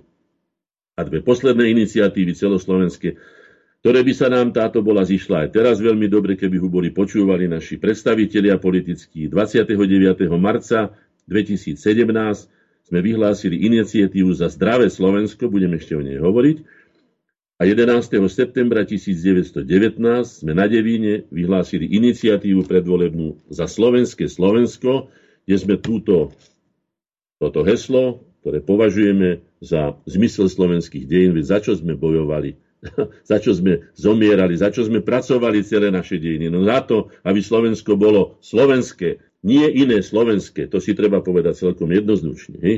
A táto Slovakia Plus, čo som ho spomínal, hej, tam sa zišli osobnosti, dokonca aj, aj nie celkom naši priaznivci, medzi nimi napríklad pán Milan Zemko, alebo pán Hikiš. Hikiš bol jediný proti tomu, aby vznikla, hlasoval jediný proti tomu, aby vznikla Stála konferencia Slovenskej inteligencie, ale potom sa pridala aj ona spolu s nami spolupracovať. Ďalej by som povedal k Koreňom toľko. Vydali sme päťdesiat, koľko je to, päťdesiattri publikácií. No. No a moja maličkosť už teraz s pánom Hazuchom robí päťdesiatu ôsmu reláciu v rámci, v rámci slovenských koreňov. Ako ďalej Slováci, to je dnešná téma, takže už sa budeme venovať len Slovákov. Už sme do, do, dopripomínali, čo bolo dôležité podľa môjho názoru, a zbytok nájdete všetko na našej stránke, znovu opakujem, w w w bodka z s i pomlčka korene bodka s k. Ďakujem. Tak čo ďalej? No, pán Hornáček, vy ste si pripravili jednu pesničku, ale neviem, či to bude vhodné zahrať ju teraz, aby ste si trošku oddychli, ale dobre by môžeme, bolo, môžeme. Dobre by bolo, keby ste ju viedli. Áno, aby sme, aby sme prejavili solidaritu s tými, ktorí dnes trpia, majú veľmi ťažké chvíle. Konkrétne, keďže viem, že Taliani, poznám ich ako umelec, ich tvorbu, poznám ich tvorivosť, skutočne už od starého, teda antického Ríma, cez renesanciu a tak ďalej sa zapísali do, do dejín európskej kultúry významnými písmenami, skutočne zakladatelia našej civilizácie. Tak si pripomeniem toto, toto pesničkou, ktorá je Rinašero, Rinašeraj, čo znamená si obrodíme sa znova, tak im prajme, ako, ako teda v rámci solidarity, spolupatričnosti s trpiacimi, túto pesničku, a verím, že vás všetkých poteší a Talianov povzbudí. Takže hráme uvedenú pesničku. Nech sa páči.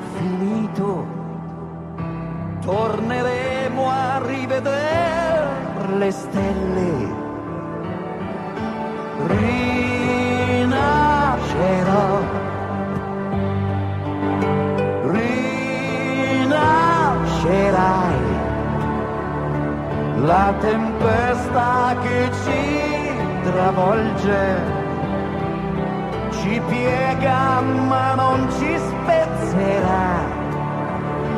Siamo nati per combattere la sorte, ma ogni volta abbiamo sempre vinto noi.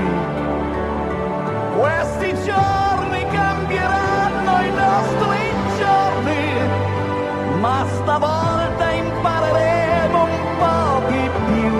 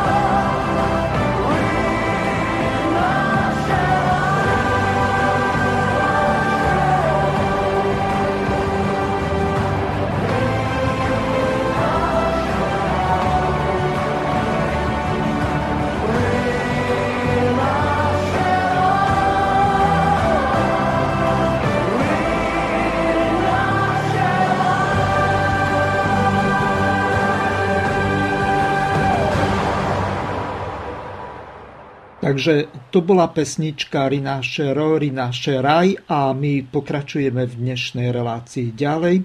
Číslo do štúdia je zapnuté. A pre tých, ktorí ho nepoznajú, nula deväť jedna nula štyridsaťsedem tridsaťštyri štyridsať alebo zo zahraničia plus štyri dva jeden deväť jeden nula štyri sedem tri štyri štyri nula po trojčísliach. Pôsobené vážnym priotrávením sa konzumnými požitkami ľudia podliehajú ilúzii, že je lepšie, oveľa lepšie, než v časoch bývalého režimu alebo minulých časov.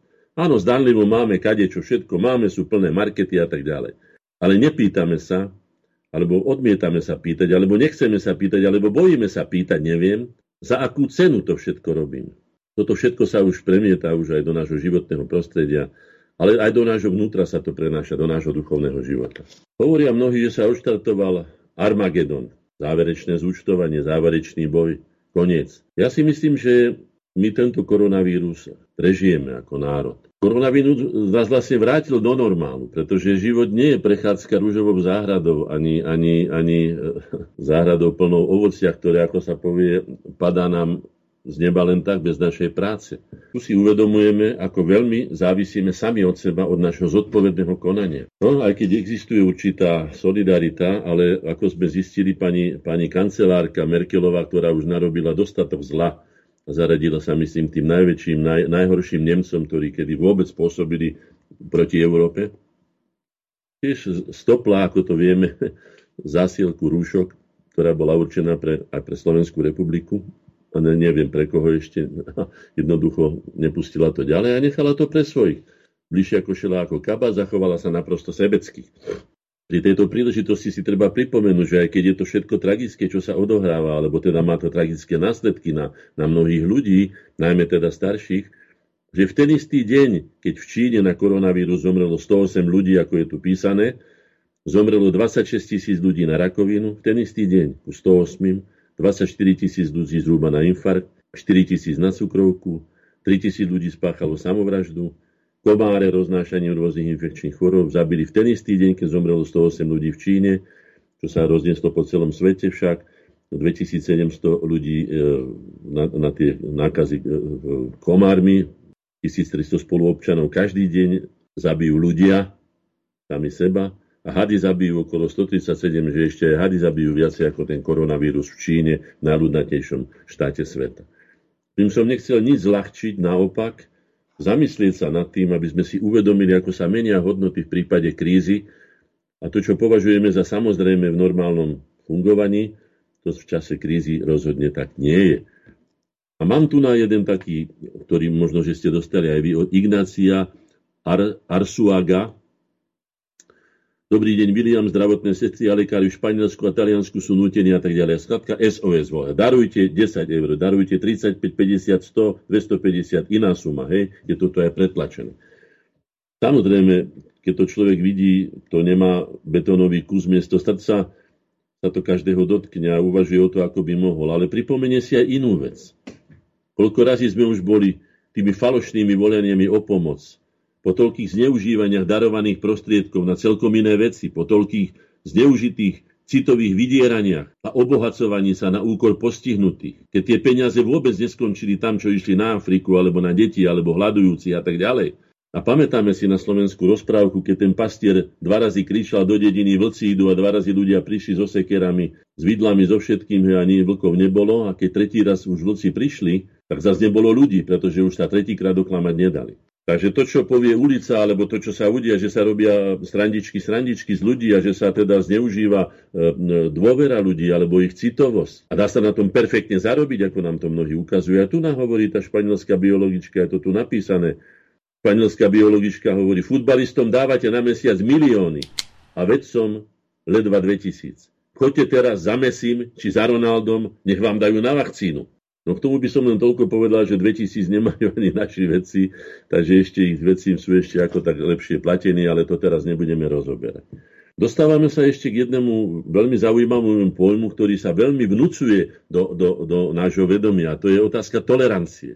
Ako my máme byť tolerantní? Predstavte si, koľko ľudí prišlo do Európy bez toho, aby sme vedeli, čo vlastne na sebe majú. Či majú, alebo v sebe, či nesú nejaké vírusy, alebo nejaké exotické choroby. V obrovskom kvante títo ľudia prešli dnes. Aha, pozrite sa, sú zatvorené hranice. Rakúšania prelepujú značky Európskej únie na znovu Österreich. Österreich, Austria. To znamená, že čo sa stalo? My máme byť ohľaduplní, ak máme byť ohľaduplní, tak buďme, ale vzájomne. Nie, že sa citovo vydiera, že sa niekoho skutočne teda oblafne, ako sa povie, ten človek obetuje mnoho razy aj posledné prostriedky, rozdelí sa a nakoniec je zosmieštený, obratý, ešte sa mu aj ukáže dlhý nos, že vidíš, aký si hlúpy, nemal si sa nechať.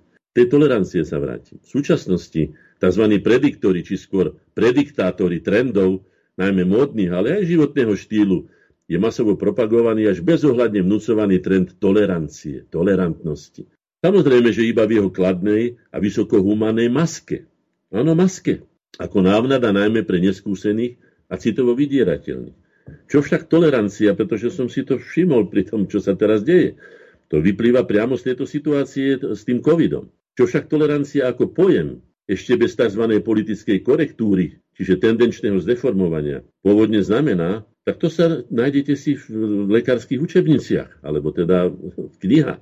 Napríklad terajší koronavírusov, aj teda pri tej koronavírusovej pandémii, to možno vysvetliť celkom názorne.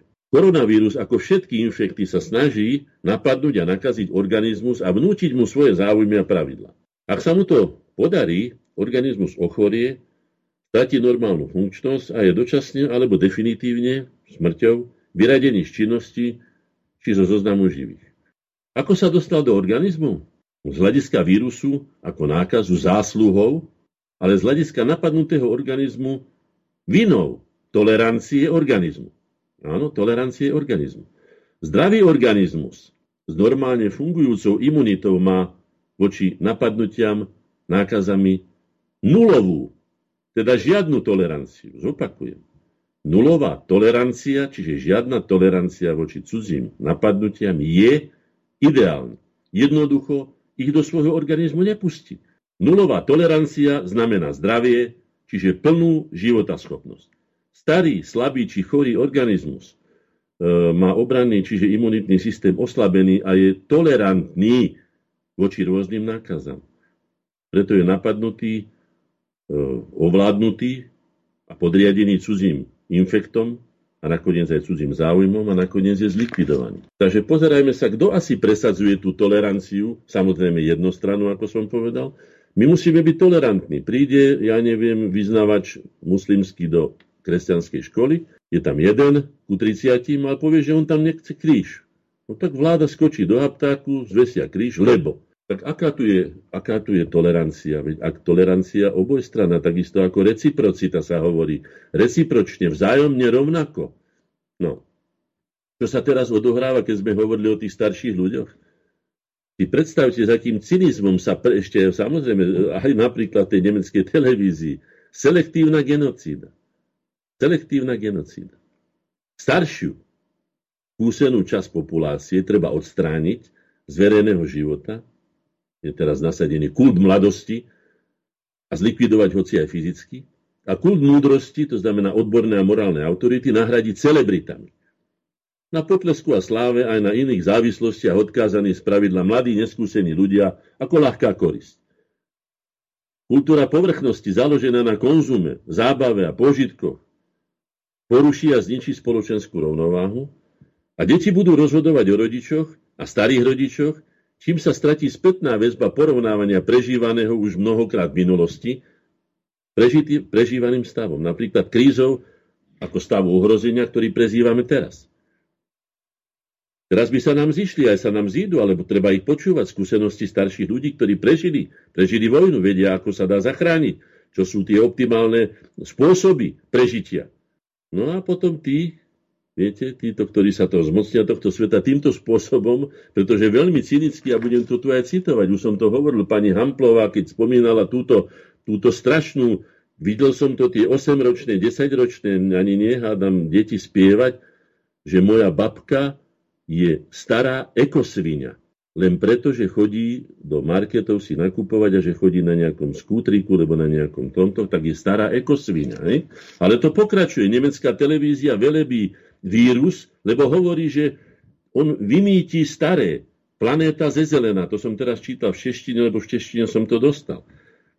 Tak si predstavte na toto video, keď moja babička je stará, stará ekologická sviňa. Na to ešte si trúfnu ísť ďalej a potom e, v My Bros Bailet e, hovoríme korovi, kor, koronavírusu. Áno, citujem, planéta sa jeho prostredníctvom sama ozdravuje. Tak tí, ktorí vybudovali tento svet, na ktorých by som povedal nielen kostiach, ale na ktorých rukách ešte stále žijeme, ľudia, ktorých si máme vážiť a dopriať im zbytok života po tom, čo sa narobili celý život. Pokojný, pokojnú starobu, ako sa vraví.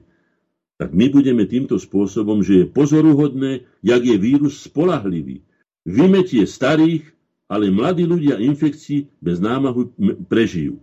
Generácia šesťdesiatpäť plus našu planetu posledné pústoletí len devastovala. Takže tí ľudia nič nedevastovali, ne, ne, nebudovali, len devastovali. Si predstavte túto cynickú jednostrannosť, čo tu je. No, aké je poučenie z krízy? Patrím ku generácii, ktorá nezažila vojnu ani inú jej podobnú katastrofu. Kríz sme už zažili mnoho všelijakých, ale takýchto vážnych nie. Keď už ide ozaj o krk, ako sa hovorí, o život.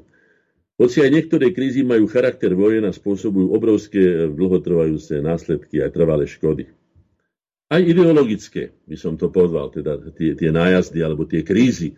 Napríklad kríza ľudskej kultúrnosti, ako pohrdanie overenými hodnotami života, ba aj životom samotným. Zvrhla sa na ideológiu zomri. Zomri, áno, mladé deti, malé deti majú trička zomri. Rozširovaná nielen médiami, ale aj napríklad aj na slovenských školách, veď vieme, že tam dokonca aj pán biskup, hej, emeritný, tam chodí, hej. No. Vieme, čo povedal, čo povedal pán, pán Emil Hodal, hej, A teraz by som povedal takto, lebo ideme riešiť vec, že ako ďalej Slováci.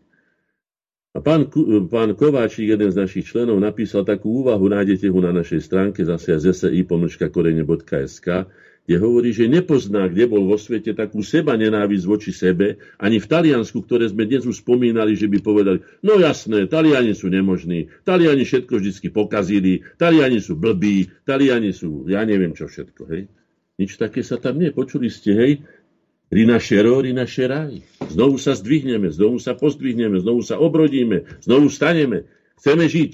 Áno. Nože ale čo sa čudujete? Ktorý profesor Husár mi píše, veď zrušili rodinu a školu, časopis, ktorý vychádzal stopäťdesiat rokov. Ja sa pýtam, v koho záujme je to, čo zvyšovalo kultúrnosť našich učiteľov, našich detí, celého pedagogického systému. Prečo sme to zrušili? A kto to zrušil? Bolo by sa treba pozrieť na to, hej? Uvedome si, a hovoril som to už mnohokrát, že tento spôsob svojvoľnosti, ktorý prežívame, úplne automaticky a zákonite smeruje tento súčasný tzv. Liberálny prístup k životu, liberálny systém podobný anarchii, keď si každý môže akože robiť a hovoriť, čo chce, lebo to je sloboda.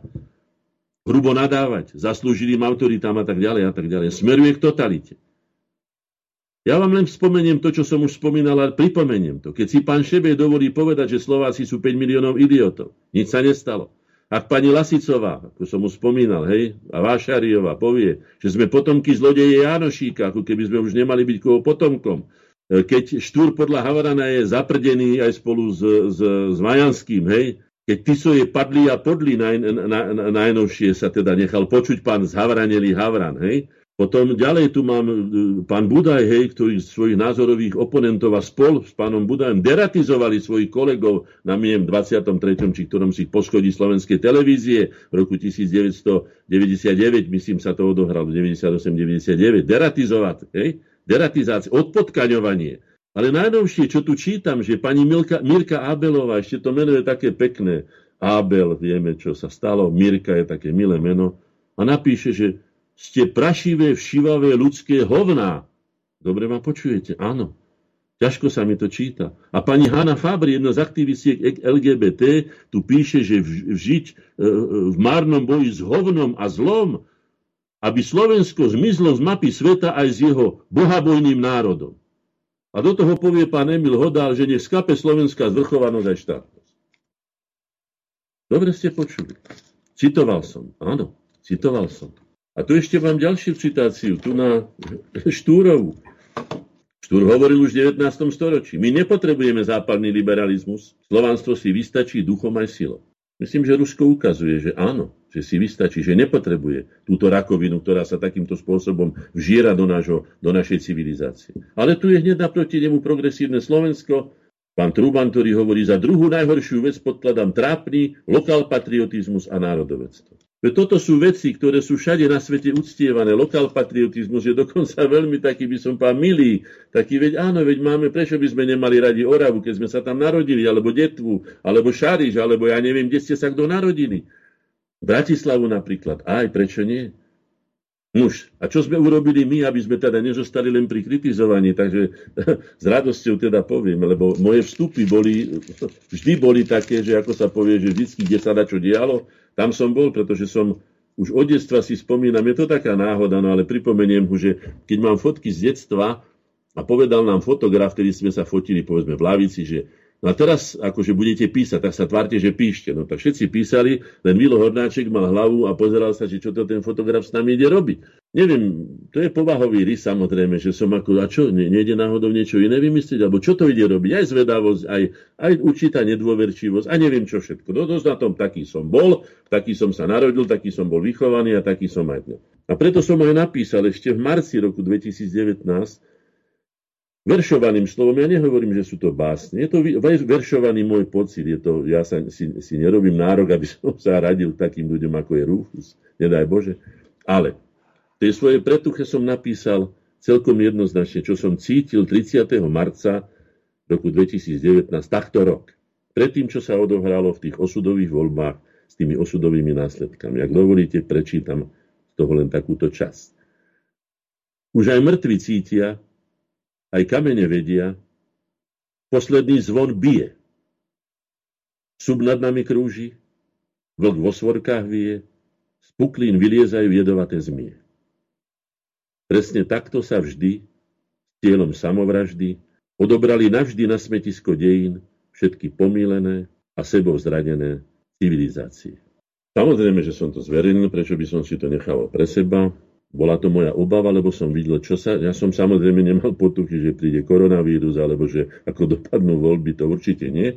Ale cítil som z toho, čo sa deje, aké vzťahy sú, aj to, čo som teraz citoval, aké vzťahy sú slovenskej spoločnosti, tak som si povedal, no tak ten predátor už len na to čaká, aby keď sa bratia bijú, no tak im sa oni bijú, tak on im zatiaľ statok odženie z maštale, vykradne im tam komoru, dievča im odvedie do otroctva, alebo do háremu, alebo chlapčiatka medzi Janičiarov. A neviem, čo všetko sa môže odohrať.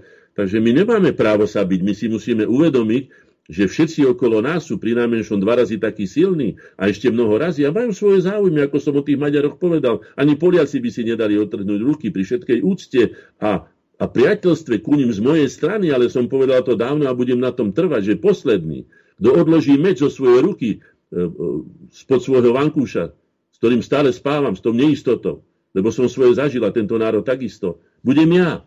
A nebudem, áno, že nová Európa. Aj Hitler hovoril o novej Európe. Hovoril dokonca Európe už bez vojen.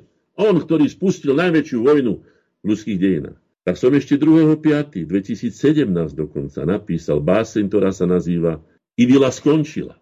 Lebo som videl, čo sa deje a že to niečo to musí niekde vyhnisať. To sa musí niekde, niekde sa to musí dostať na povrch.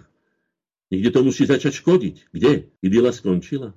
Citujem. Zlo sa odtrhlo z reťaze a ničí všetky hráze. Kvety aj plody života páli na dym a sadze. Aj dobro na tej skaze má svoj podiel viny. Pridlho spalo na sláve, keď život žiadal činy. Áno. Aj to budem potom neskôr, nebudem predbiehať, že aj menovite a konkrétne. To mal, to mal tie činy robiť. Od koho sa to očakáva?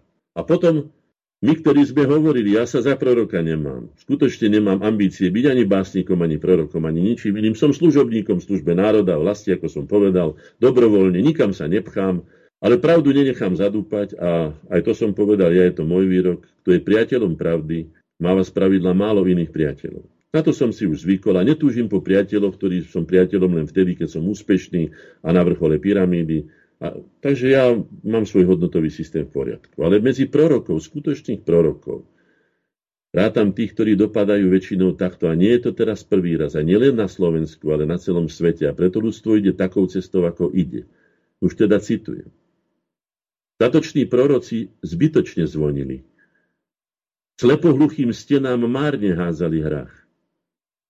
Zomierali všetci, umelci či vedci, až do krvi zbitý s pravdami na perách.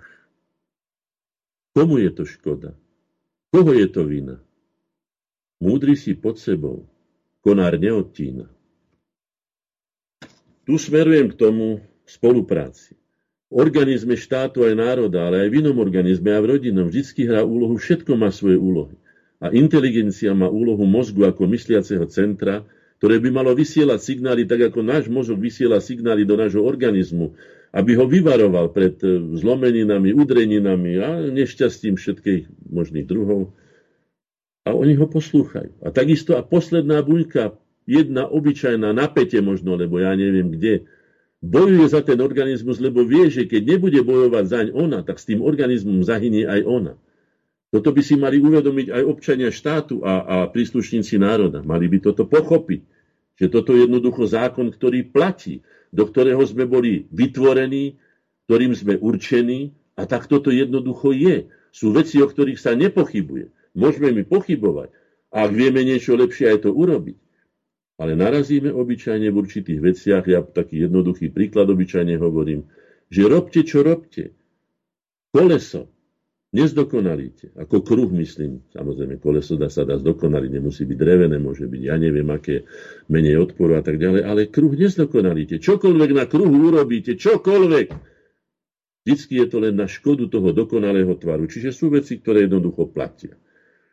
A čím sme my, ako Slovenská národná inteligencia, pomáhali, napríklad pred týmito osudovými voľbami, keď sa štát dostal do rúk ľuďom, ktorí nikdy k nemu nemali nejaký veľmi kladný vzťah a robili tam len šarvátky medzi opozíciou a vládnou koalíciou, vyťahovali všelijaké aj vážne veci samozrejme, ale predovšetkým osobné spory, ktoré nemajú nič spoločné s riadením štátu. Treba navrhovať riešenia, najmä ich teda robiť. Tak my sme vyhlásili to heslo: príďte podporiť slovenské Slovensko, ktoré sme obohatili o to, za slovenské, slobodné a zvrchované Slovensko. Lebo toto sú dve podmienky, pretože Slovensko môže byť aj bude, aj keď tento štát už nebude mať štátnosť, čiže svoju podstatu, nebude, nebude už mať moc nad svojimi občanmi, nebude mať moc nad svojim územím, to sa môže ľahko stať. Vidíte tú regionalizáciu, ako sa snažia za každú cenu rozbiť štáty ako také. Rozprávajú o minulosti národných štátov a teraz to, čo som už povedal v inom rozhovore, že áno, pán Hoffman, ktorý je autorom tej pesničky Slúbili sme si lásku,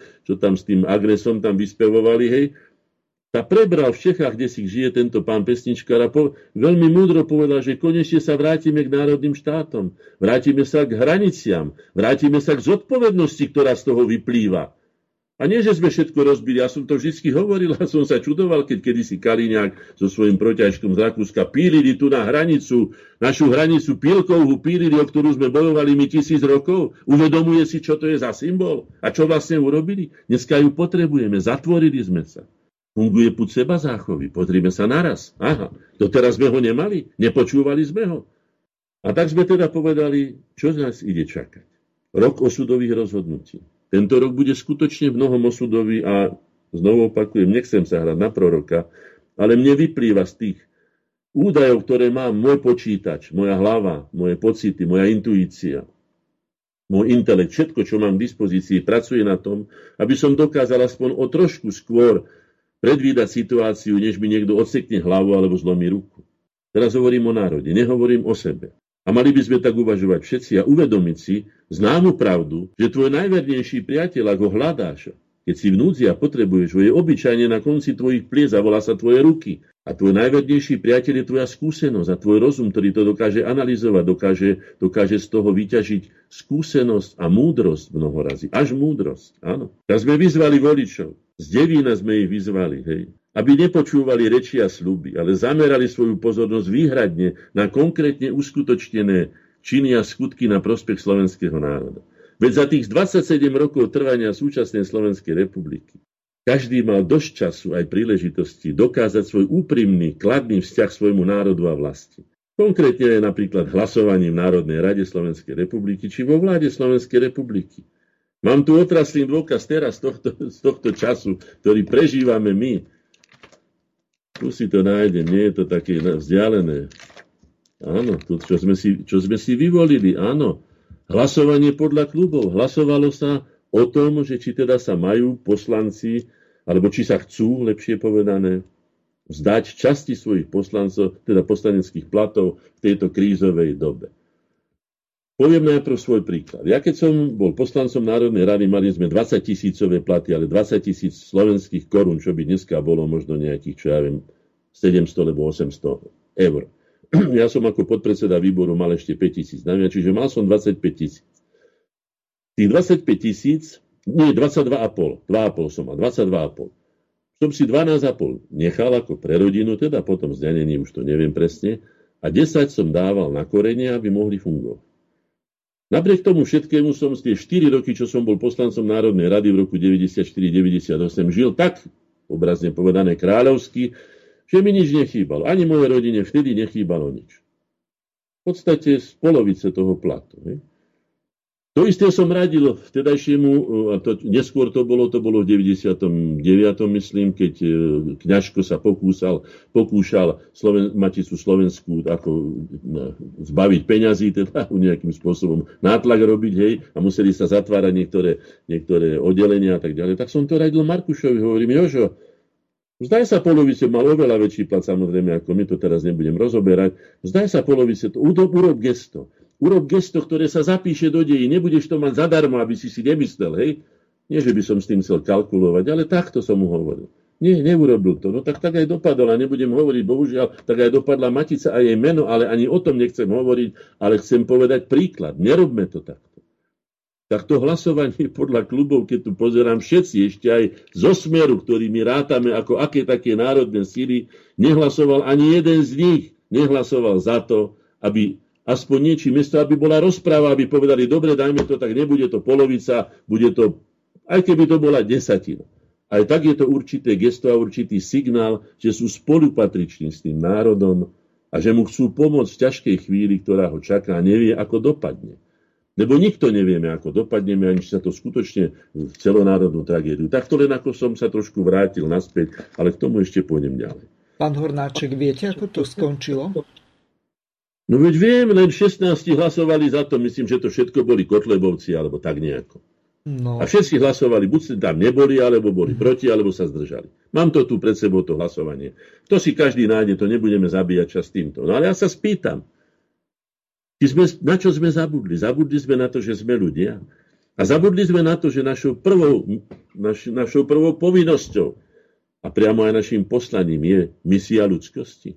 No ja som myslel na úplne niečo iné. Na fond spolupatričnej solidarity. Aj blbo sa to vysvetľuje, vyslovuje. No. A ešte horšie to bude fungovať. To znamená, Matovič mal dnes tlačovku, kde povedal, že zakladajú nejaký fond, do ktorého budú poslanci a samozrejme členovia vlády dobrovoľne prispievať. No, multimilionár Matovič sa vzdal celého platu a že vraj to pôjde na chudobné deti alebo chudobné rodiny a tak ďalej. To znamená, že to vôbec neprešlo a hľadali nejakú barličku. Nech sa páči, pokračujte. No ja len toľko poviem. Ja viem, prečo sa to stalo.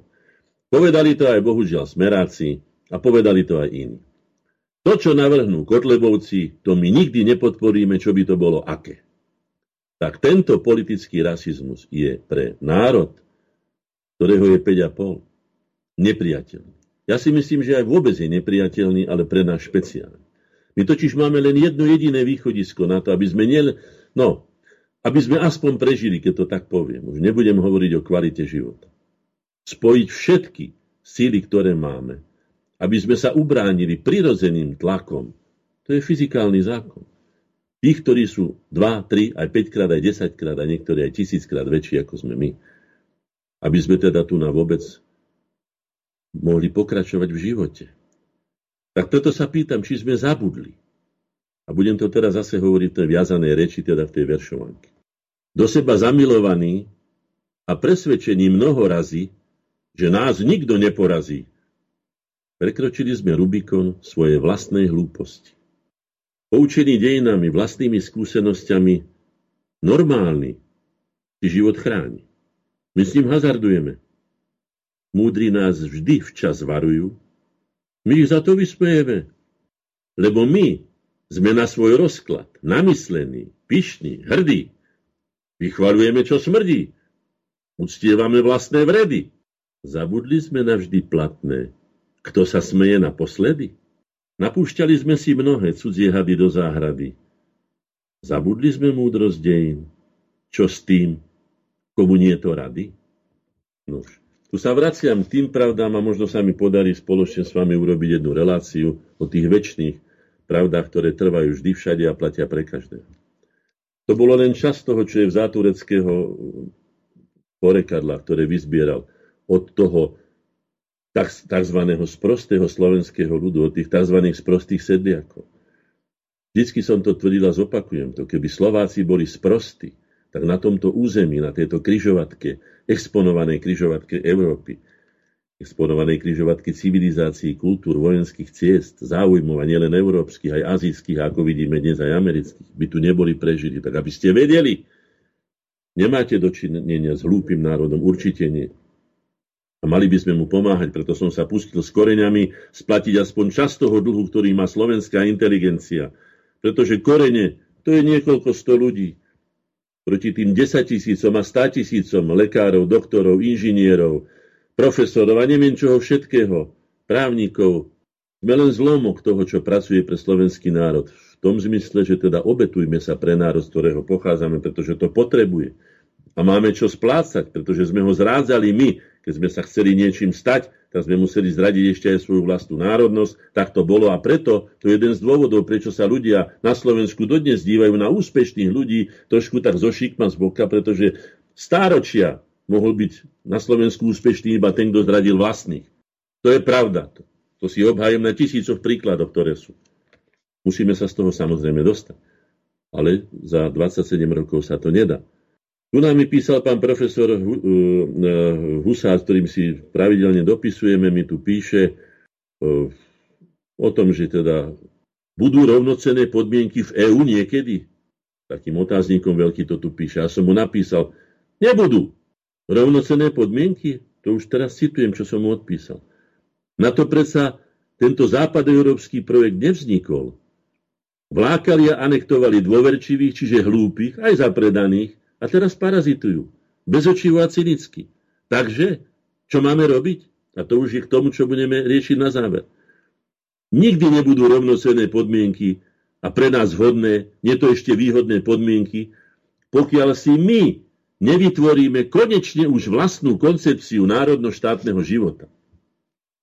Rozumeli sme si. Preto vznikla roku devätnásťstodeväťdesiatdeväť s touto, teraz opakovanou podmienkou alebo zámerom, Stála konferencia slovenskej inteligencie. A urobili sme pomerne veľa preto, a dáby sme spustu návrhov, napríklad v roku dvetisícsedem sme navrhovali vláde a za prítomnosti vtedajšieho podpredsedu vlády, preto bol aj za iné veci vylúčený z našich združení pána Čaploviča Dušana, národný program pozitívnej motivácie slovenskej spoločnosti. Viete, ako by sa nám zišla? Ten národný program, ako by sme boli pripravení oveľa lepšie riešiť tieto veci? Ďalšia vec, ktorou sme podporili, alebo ktorou sme sa konkrétne teda zaslúžili o to, aby tá situácia, čiže nielen rečami, za zdravé Slovensko, iniciatíva zodpovednosti a nádeje, ktorú som prečítal dvadsiateho deviateho marca dvetisícsedemnásť, dobre počujete, už je to tri roky, tomu prečítal na ministerstve zdravotníctva na medzinárodnej konferencii pred asi dvesto ľuďmi a pán Drucker sedel nado mnou o jedno poschodie, ale sa neunúval ani prísť, ani pozrieť, ani reagovať na túto výzvu, ktorú podpísalo množstvo autorít, množstvo lekárov a pán profesor Hrušovský mi povedal, že táto naša iniciatíva sa medzi lekármi rozšíruje ako teplé rožky. Ako teplé rožky povedal, to si pamätám, hej? Čo sme navrhovali? Baviť sa konzumného životného štýlu, ktorý je príčinou úpadku, rozkladu a zániku a neosvetlil sa v žiadnej civilizácii. Naopak sme prikladali z antickej kultúry mens sana in corpore sano, v zdravom tele zdravý duch. To sme navrhovali. Hej? Zároveň sme oznámili, že vyzývame všetkých občanov, aby zdôverovali spontánne prijavili navrhovanú iniciatívu zodpovednosti a nádeje za zdravé Slovensko. A čo sme navrhovali? Obnoviť náš pôvodný overený z našej mentality prirodzene vyplývajúci systém hodnôt, založený k úcte životu, zdraviu a ľudskej dôstojnosti. Rešpektovať prirodzené zákony a zákonitosti systému života a sveta, ktorého sme organickou súčasťou. Využívať a rozvíjať predovšetkým vlastné materiálne a tvorivé zdroje. S cieľom dosiahnuť čo najvyššiu mieru sebestačnosti, čiže slobody, nezávislosti ako jediné spoľahlivé záruky skutočnej slobody. Podporovať normálnu, čiže funkčnú, svoje povinnosti si zodpovedne plniacu rodinu a rast populácie s dôrazom najmä na kvalitu. Považovať výchovu detí ako prípravu na život za najdôležitejšiu činnosť a povinnosť dospelých s rozhodujúcim významom pre budúcnosť spoločnosti. Navrhovali sme spoločensky propagovať a oceňovať iba skutočné osobnosti, morálne a odborné autority, ako kladné vzory spôsobu života a pozitívnej motivácie najmä pre mladú generáciu.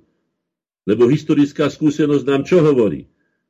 Že múdri svoje zdravie, výživu, výchovu a bezpečnosť. Nikdy nesveruje cudzím. Nepreberá cudzorodé ideológie ani koncepcie. Nepredáva vlastnú zem a jej zdroje. Nevyháňa svoje deti. Svoj najvzácnejší rozvojový potenciál slúži cudzím, keď doma po stáročiach zápasov v konečne už slobodnej vlasti je práce ako na kostole a uvedomuje si, že každá závislosť, či dokonca odkázanosť, vždy znamená aj stratu slobody, a neraz aj dôstojnosti.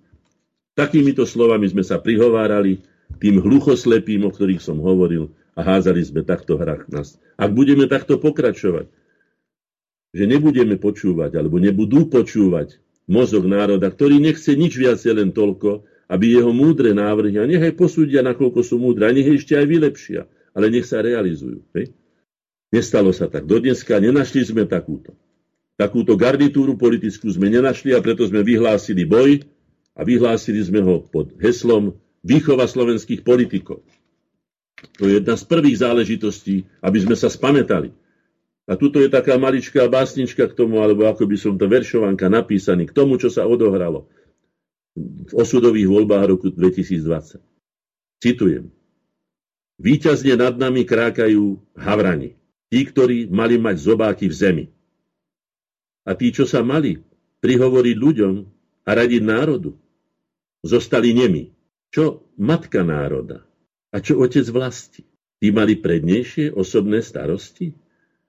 A kde sa podiela elita národa a jeho svedomie? To pozná odpoveď. Nech na to odpovie. Vy viete, koho tým myslím. Určite to viete všetci, kto, kto sa hlási za otco, otcovi vlasti, kto je to ma, matka národa, aj kto za jeho svedomie, aj čo to má byť elita národa, to všetci vieme. A nakoniec, keď vidíme, čo sme si zvolili, tak poviem niečo také veselšie. Máme ten prvý apríl, tak to trošku preložíme, ak dovolíme. Chodí, chodí to internetom, tak som si to vytlačil. Citujem. Vodič uviazlo v zápche na hlavnom ťahu do Bratislavy, všetko okolo stojí, žiadny pohyb, keď tu zrazu niekto klope na okno jeho auta. Vodič stiahne okienko a pýta sa, čo sa stalo. A muž mu vraví. Predstavte si, teroristi uniesli rovno z budovy parlamentu všetkých našich poslancov a pýtajú sto tisíc eur výkupné, inakže ich polejú benzínom a podpália. A tak teraz chodíme od auta k autu a robíme zbierku. A koľko ľudia priemerne dávajú? No tak asi tri až štyri litre benzín. Je to veľmi smutný vtip. Veľmi smutný vtip a hovorí o tom, akú úctu je to, aký požičaj, taký vrať. Akú, akú úctu má k nám parlament, ktorý sa už takto zachoval v takejto veci, ako sme hovorili, a to ešte sa budeme veľmi prekvapovať, pretože splátkový kalendár za tú podporu zo zahraničia, najmä tú mediálnu a inú, aj mocenskú, hej, sa bude pekne platiť. Platiť sa bude, hej, tak ako sa to vždy robí. Nič vám zadarmo nedajú. Život je už takto ide ako komponovaný, že zadarmo nedostanete nič. Pán Hornáček, posledných päť minút. Dobre, tak z každých negatív sa dá vyťažiť pozitívum. To sme si povedali mnoho razy. Na každom zle je aj niečo dobré. Masky spadli, vieme, kto je kto, vieme sa zorientovať. Hej? Navyše vždy sme východiska našli. A nemali sme ani vlastný štát, ani jedného národného uvedomelého poslanca sme nemali, ani politického predstaviteľa, ani mocenskú autoritu. Nemali sme nič. Mali sme v úvozovkách iba národ, ktorý bol, ako som to už mnoho razy povedal, chvála Bohu, múdrejší ako jeho predstavitelia. Preto sme prežili. Dnes však už nebojujeme iba o prežitie a bojujeme aj za úroveň kvality nášho života. Ak chceme ďalej slúžiť cudzím, nemusíme robiť nič. Ale ak si chceme vládnuť, musíme sa neodkladne kopiť moci a ujať sa vlády. A na to, aby sme to mohli urobiť, je tu taká básnička, ktorá je na tých, ktorí zlyhali v týchto voľbách, myslím si, že ako šita, písal som ich prej. Volá sa politrúdi.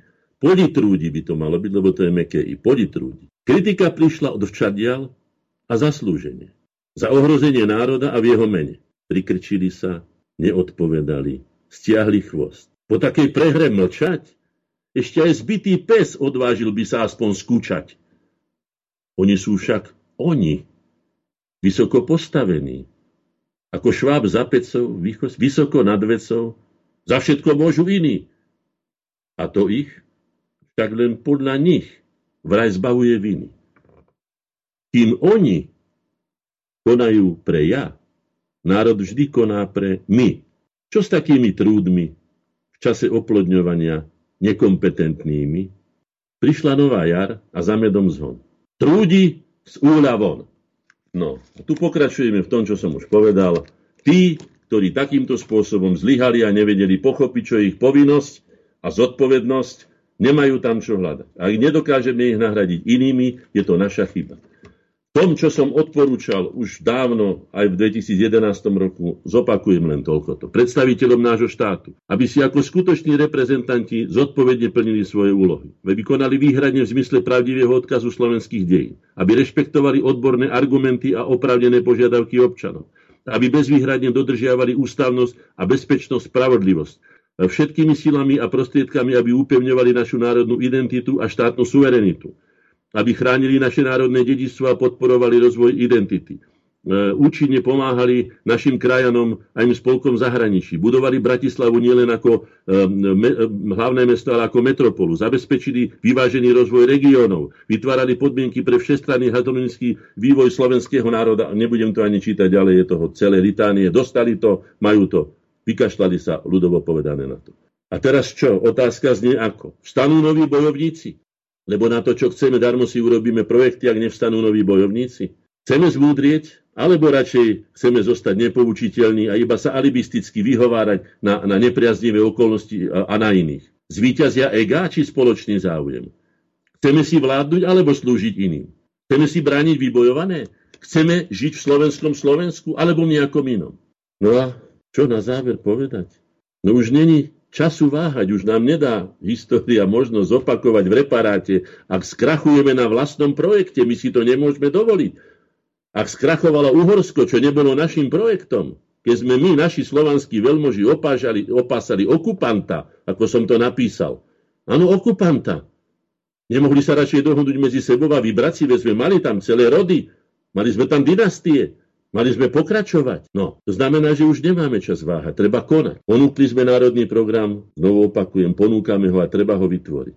A potrebujeme novú kladnú motiváciu. Pozitívnu motiváciu, radosť zo života. A čo je tou motiváciou predovšetkým? Moja otázka znie. Myslím, že to všetci vieme, treba to aj povedať.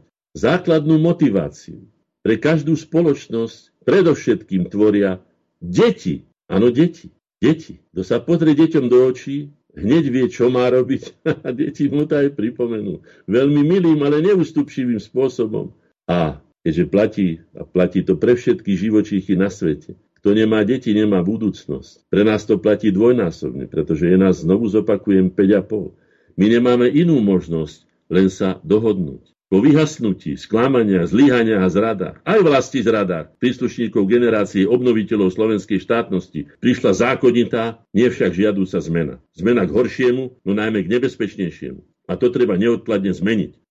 Pán Hornáček, tak ako generáciu deväťdesiatych rokov dvadsiateho storočia, tak súčasnú generáciu slovenských vlastencov na konci alebo začiatku dvadsiateho prvého storočia doba vyzýva k činom na prospech slovenského národa. Takže konajte a my budeme konať s vami. Nikto z nás neodchádza a všetko ostatné si odpovedzte sami, ako ďalej Slováci. Či sme spokojní s tým, kto bude rozhodovať v našom štáte, či sme spokojní s predvolebnou účasťou a spoluprácou národných síl, či sme spokojní s postojmi a konaním nielen politických vodcov a tak ďalej. A vyhlásili sme anketu, nájdete ho, znova zopakujem, w w w bodka z s i pomlčka korene bodka s k, tam nájdete zbytok. Prajem vám a prajme si všetci pevné zdravie, odhodlanie a aj ku šťastie, aby sme toto všetko dosiahli a aj z tejto krízy vyšli šťastne, ako sme to urobili po celé našej dejiny. Ďakujem pekne. Ja tiež vám veľmi pekne ďakujem a lúčim sa s našimi poslucháčmi. Do počutia. Do počutia. Vysielací čas dnešnej relácie veľmi rýchlo uplynul, tak sa s vami zo štúdia Banská Bystrica Juh lúči moderátor a zvukár Miroslav Hazucha, ktorý vás touto reláciou sprevádzal. Vážené poslucháčky a poslucháči, budeme veľmi radi, ak nám zachováte nielen priazeň, ale ak nám aj napíšete vaše podnety a návrhy na zlepšenie relácie. Lebo bez spätnej väzby nebudeme vedieť relácie zlepšovať. Za čo vám vopred veľmi pekne ďakujem. Do počutia. Táto relácia vznikla za podpory dobrovoľných príspevkov našich poslucháčov. I ty sa k nim môžeš pridať. Viac informácií nájdeš na w w w bodka slobodnyvysielac bodka s k. Ďakujeme.